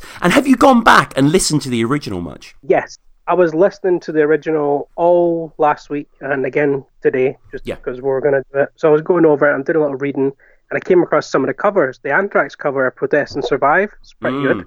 Good Company with Metallica. Sepultura took on a look at Tomorrow, "Protest and Survive," and "Hear Nothing, Say Nothing, See Nothing." Mm-hmm. As did Therapy covered that song, which I did not know. I'm a big One fan of Therapy. Yeah, w- one of the things that struck me, one of the things that's very different about the song, apart from the production, which of course, you know, the, the inevitably the Bob Rock production, it just sounds so meaty, and the riff just sounds so vital in comparison to the original. The vocals, um, Cal Morris's vocals uh, from Discharge are more snarl- snarling, snarky, you know, higher pitched even. They lack the kind of ursine utterances of Jimmy James Het. And, um, you know, Di- Cal Morris was a giant influence on James. There was something in Rolling Stone Um, that basically was sort of like you know top hundred singers and that sort of thing. But what they did that was quite cool was within the list itself there were like mini lists from famous singers who could just rank their own. Um, so James nominated twenty singers and Cal was number seventeen on his list, which is just an awesome inclusion. What an obscure inclusion! I mean, James is such a connoisseur of this type of music, right? He's a champion for filth in music. like bands like Exodus, bands like Discharge, he's always at the forefront. He's like, but what about them? Yeah. What about Kreator? He's always there to throw another band's Yeah. hat in the ring. Whereas, as I was growing up as a, a Metallica fan, I always seen Lars at the forefront pulling away from other musicians. Like, never mind them, what about this? Mhm. Whereas James was always more given. And I've written down in my notes, in parentheses here, very stock vocals from James, definitely Bob Rock. Right. Because stock is how it was described in Some Kind of Monster, Oh, yeah. as when it was just. It's very James, the delivery on this song. It's exactly what Hetfield would sound like if he was in Discharge. You could literally slot him right in. Yeah, yeah. I mean, the way the way he says like the the way the Yeah. way he enunciates certain things, and similar to free speech for the dumb. And I need to listen to more discharge. Um, you know, I'm really enjoying what I'm hearing from the band, and everyone seems to point to um their second album, "Hear Nothing, See Nothing, Say Nothing" from 1982 as kind of a you know seminal kind of British classic or just overall classic. Um, but there's not many lyrics in the song. So if we look at free speech for the dumb, it's literally free speech, free speech for the dumb, said over and over again, mantra esque. And the lyrics for the more I see are very simple. From where I stand, pain, suffering, and misery, the more I see, the more I see, the less, the less I believe. From where I stand, I see hate, violence, and war. The more I see, the more I see, the less, the less I believe. And I guess that simplicity of diction is kind of a canvas for James to just kind of, you know, be James, really. He really puts his own character into the track. Yeah, he gives each syllable its own personality to a point when mm-hmm. he covers a song. Like he'll enunciate and he'll force words that maybe didn't have the inflection on the original, but he'll make them his. And mm-hmm. you don't need a lot of lyrics and music like that when you listen to the original because the song itself kind of is the message. They're just words being barked. Nobody really paid attention to the words. You don't sing words like that when you're jumping up and down, head to mm-hmm. toe in leather somewhere, you know? Yeah, yeah. And uh, You're spitting on the band you go to see as a form of affection. You're not going to stop and sing their lyrics at them. And uh, you know, uh, philosophically as well, uh, in terms of the lyrics, it fits into that you know discharge punk viewpoint. Really, Yeah, very anarcho. Yeah, the more the more you sort of witness your surroundings, the more you realize they can't be trusted. All you see is pain, suffering, and misery, and just just the way James sort of commands this out there is absolutely terrific. And it's constantly, you know, it's it's it's like a magnet in orbit of kind of a, a kind of mother, um, you know, magnetism there, a mother attraction. Like it's constantly coming back to that riff, isn't it? And it's like when you have a money riff like this, I just want to keep hearing it. I just love the sound of the band playing it. Oh man, it's just relentless. It's it's probably my favorite cover that Metallica have done. It's, it's definitely up there. Yeah, I agree. It's definitely up there. by Killing Joke was my favorite for a while when I was younger. I very much like Sabra as well. Yeah. I think this is probably my favorite. The more I listen to it and the more I get into it, I appreciate this a little bit more. I mean, the more I see, the more I listen. Yeah, the more I believe. I, I I'm with you. I am actually with you. I think the more I see is definitely up there. Um, there's other ones that I really, really enjoy, like Free Speech. Again, the discharge ring. I really like the Mercyful Fate medley. I think that's fantastic. But but That's but yeah, I think it trumps. It trumps like whiskey and astronomy and you know love Oh, a man. Whiskey in the Jar. Yeah, yeah, I, I like. I'm, the problem is, Oh, I'm just a sort like of, it. I'm a bleeding heart Thin Lizzy fan, so I just prefer the original. My old man was a big Thin Lizzy fan, Mm. which immediately I disliked Thin Lizzy because of this. Rolling Stones as well. I was having none of that. Yeah, I think the Rolling Stones are one of the most overrated bands of all time. They're in trash. They're They're garbage. awful. They're awful. I don't give a fuck about your 12 bar blues and your Telecasters. Write something interesting. Like, it's just the same old crap. exactly what it is. Is that they're playing what would be a jam session, which in the fifties was impressive to Yeah. see a guy dance and sing over a jam. But it's 2019. Get a fucking job. Do something. Yeah, I, I, I like I like the interplay of the guitars. I, I remember Keith Richards being interviewed oddly enough by Chris Evans in the late nineties. I know, fuck Chris Evans, despise Chris Evans. I mean, American listeners probably won't know. We're not talking about Captain America. We're talking about this, yeah, this ferret faced kind of Yeah, he's a ginger ferret that Yeah. replaced the old racist on top here. yeah, the next to from Friends looking exceedingly yeah, yeah. Matt LeBlanc. Yeah, what the fuck? Yeah. Um, and uh, Keith was talking about them and him and Ronnie Wood, and he was like, "Look, I'm I'm not the best guitar player in the world, but when we're together, we're better than anyone." And it's kind of like I don't really agree with him, but like you know, I like the sort of the lines interweaving and stuff. But but but yeah, I, I agree. Fuck Rolling Stones. Um, Thin Lizzy are great. And um, talking about solo guitar playing, then what di- what this differs from the discharge thing is the discharge thing has those breaks um, mm-hmm. kind of like seek and destroy you know the chords play and then kirk can fill the spaces. In the original mm-hmm. there isn't a guitar solo which kind of makes sense for the time. In this one you know kirk is playing here kind of flexing out. Like what, what, what do you make of these moments in the song?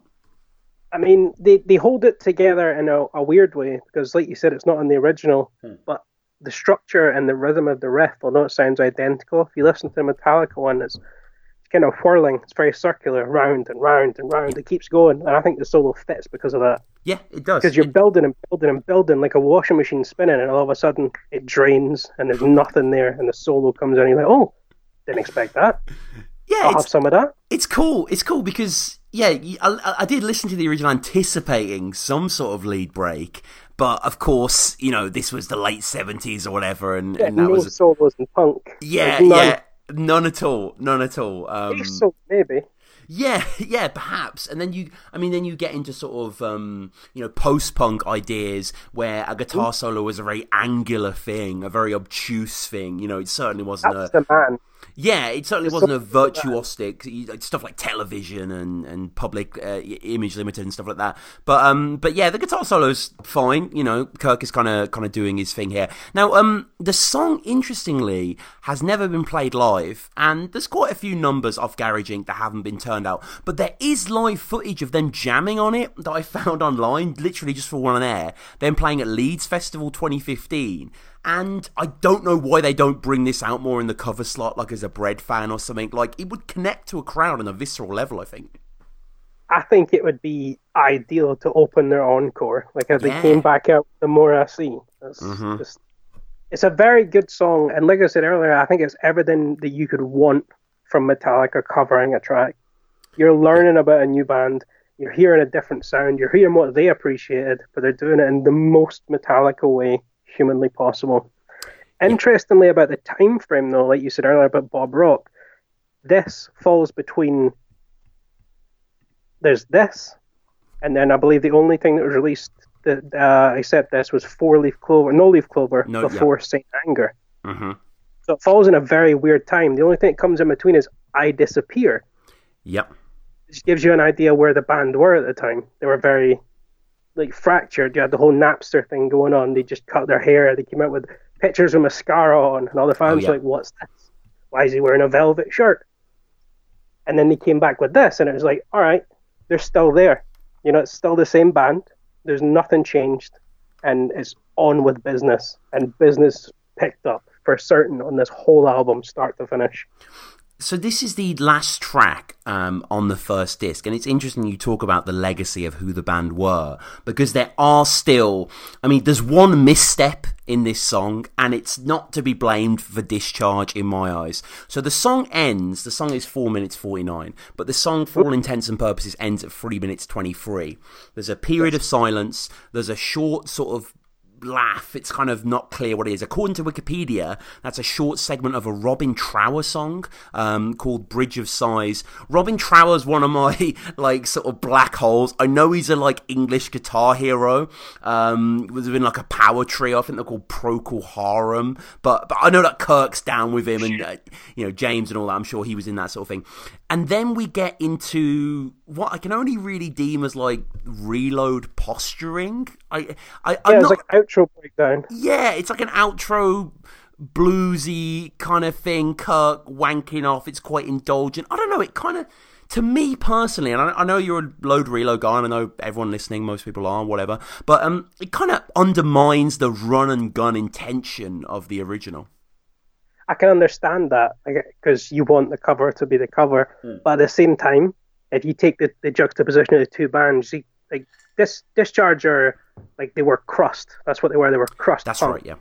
Just dry, like flavorless filth, and then you've got Metallica who are like this red hot, fresh out the oven apple, and together they make that apple pie because you've got this dry crust, and you've got just full on Americana is just Mhm. Kirk wanking his fretboard being Kirk, and I think it meshes together well. Yeah, yeah. Because you have an apple pie without the fruit. You need something there that's a little bit sauce, you know? You need something a little bit saucy. I, yeah, no, I, I understand that, and you know it's interesting that they went with that, and you know it's it's a kind of false ending. It's ending the first disc. It's a it's a playful sort of thing. Perhaps if this song was you know earlier on in the track listing, it wouldn't have made as much sense. But you know it's them sort of messing with those ideas. Just going on their Spotify discharge, which is you know not necessarily the best um, temperature check, especially for older bands, but they've got thirty eight thousand monthly listeners, which is quite decent, you know, and um, the, today? yeah, the more I see isn't actually on Spotify, the Discharge version, because it was a single. It wasn't on an album. But apparently, the Discharge are playing London next Saturday. Just going to say that, and they're playing Glasgow uh, and Leeds. One of them within a week, a week tomorrow on the 16th. They're they'll be playing, Leeds. Leeds. They're playing Leeds in two days. The Boomtown or whatever. Prob- a Temple of Boom, where where loads of um, battle rap events are. And uh, the one in London, I believe, is at the, is it the Amersham Arms? That's and they're right. playing Glasgow as well. I just Yeah. spotted that. Yeah, that's cool. I don't. Oh, they're playing. Where- Bir- they're playing Birmingham in April. Actually, I might go see them in April. That's pretty. You cool. should see them in Birmingham because that's where they're going to flourish because they're just a little band from England. Bands Yeah. like Ian as well, Extreme Noise Terror, fucking champions at Ipswich. Like little band from Ipswich, phenomenal, forceful. Oh, they're forceful playing. They're playing with them in Birmingham, April twentieth. You should see them. Yeah, I might, I'm definitely going to go. I Yeah, Terror, uh. Absolution are playing. Doctor and the Crippens are playing. I mean, yeah, that looks like they're doing a big uh, UK tour soon. They're playing uh, the Camden Rocks. Fed. I mean, I mean, shout out Discharge. It's so fucking cool that they're still going. Like you know, As again, recently as 2017, James had threw the name in the hat again, saying they were one of the most important bands, and that in, in 2017 he said that. Yeah, the discussion was, what do you think of the big four? And the guy from Exodus said, I think it should be the big seven. And James was like, yeah, you, Kreator, and Discharge. Discharge. Because we need them. Without Discharge and Exodus, there is no Motorhead, there is no Mhm. Metallica. Although, in saying that, Diamond Head were enough of an influence on Lars that he was going to succeed regardless of what he did. Yeah, Like, yeah. If you listen to early interviews with Lars, he's all about Diamond Head. Like, he is in with that band. Uh, yeah, absolutely, and uh, Blitzkrieg as well. Um, you know, him and Brian Ross were in cahoots. They were talking a lot as well, and that's another one of their major singles early on. But I mean, you know, let us know down below what you think about the more I see. I think it's quite clear that both me and Dave are huge fucking fans of this song, and I, I, I just think it's terrific. I, I like the fact on Garage Inc. that they spread their wings a little bit. You know, Whiskey and Lover Man are definitely going outside that Metallica remit. What's that? I said Tuesday's Gone is on the Tuesday gone, yeah, yeah. Tuesday's gone with Jerry Cantrell, um, live edition there as well. But um, uh, Les Claypool on banjo, sorry. Oh, yeah, yeah. Uh, before we wrap up, last thing they did with Jason was this, and I disappear. This is the last album that Jason Newsted appeared on, that's right, that's right. is yeah. very, very sad. It is sad. Jason Newsted is the most important part of Metallica, as we're all aware. of course. I think we were going to do a Jason episode ages ago. We need to pick that up It's again. about nine hours long. Yeah, yeah. Much love. And, and huge, huge, huge love to Jason. And one of the things that we've mentioned on Alpha Metallica before, I don't know if we've spoken about this, Dave, but um, I don't know if you remember the um, the Rockstar Supernova reality show that Jason was involved in. Was he on that? He was on that. So, so the first season was INXS. That's right. Yeah, That was uh, on which- Sky. Yeah, I never actually watched the first season, but the second season I did. So the second season was the band was called Supernova, which is a terrible sort of pre-manufactured name. It was Tommy Lee on drums, Gilby Clarke on rhythm guitar and lead guitar, you know, of GNR fame, whatever, and Jason fucking Newsted on bass. And I want to go back. They're all on YouTube. There's like 25 episodes. It's proper like American Idol shit with Dave Navarro in the Ryan Seacrest role. And, you know, that's that's what Jason kind of did after Echobrain and Metallica. He did uh, joined a band with Tommy Lee and Gilby Clarke, and Yeah, I um, can trailer in my head. You're right. He had the it was like a like chin length curly bob, like a, the Jason Afro, but Yeah. center parted. I can still see the trailer in my head now you mention it. So Oh, um, on the Jason episode, we will, we, you know, we'll, we'll go back and talk about that and talk about the Chophouse. And Jason did this album as well. I did an episode of the show about a year ago where I did like Metallica's guest appearances on albums, and I did like 40 things. And he appeared on this album with like these two virtuoso school children. They're like literally in primary school, and they sung about sports, and they sounded like the Moldy Peaches. They're all like that- and that was like the first thing he laid bass on, I think, after Metallica. I can't remember what they were called. I'll have to post that down below. But, you know, the important thing is Discharge and Metallica, and you know the, the fact that they ended the first disc on this song. And you know what? Yeah, I think I'm going to say I think the more I see is my favorite song of the first disc of Garage Inc. It's it's just such a pummeling triumph. I think it speaks for itself when Discharge open the album, the first disc, and close it. Exactly. It lets you know everything you need to know about that band. If you're a Metallica fan and you're interested in the history of the band and where they come from, listen to that album, listen to Garage Inc., and then seek out something else. Seek out the other bands. hmm And I, I, I should say as well, I like when the song pairs down to the bass that it opens with. And again, James is just playing with the lyrics that we established earlier. There's nothing different, but it reminds me a little bit of Bad Seed. The way it has that kind of speakerphone, you know, ringleader aesthetic. James is sort of hanging the lines a little longer. Some I, I often criticize rock songs on this podcast when they run out of ideas in the bridge, and I'll just repeat the main riff but the bass line and bring it all down before bringing it back up. But I think in this song, it really works in its favor. Oh, yeah, like a, a broken clock. Twice a day, you're going to be right. Like, there could be a million songs like that that sound garbage, but luckily for Metallica, when they do it, they do it properly, you know? Yeah, yeah, they they, they do, It they do. every time.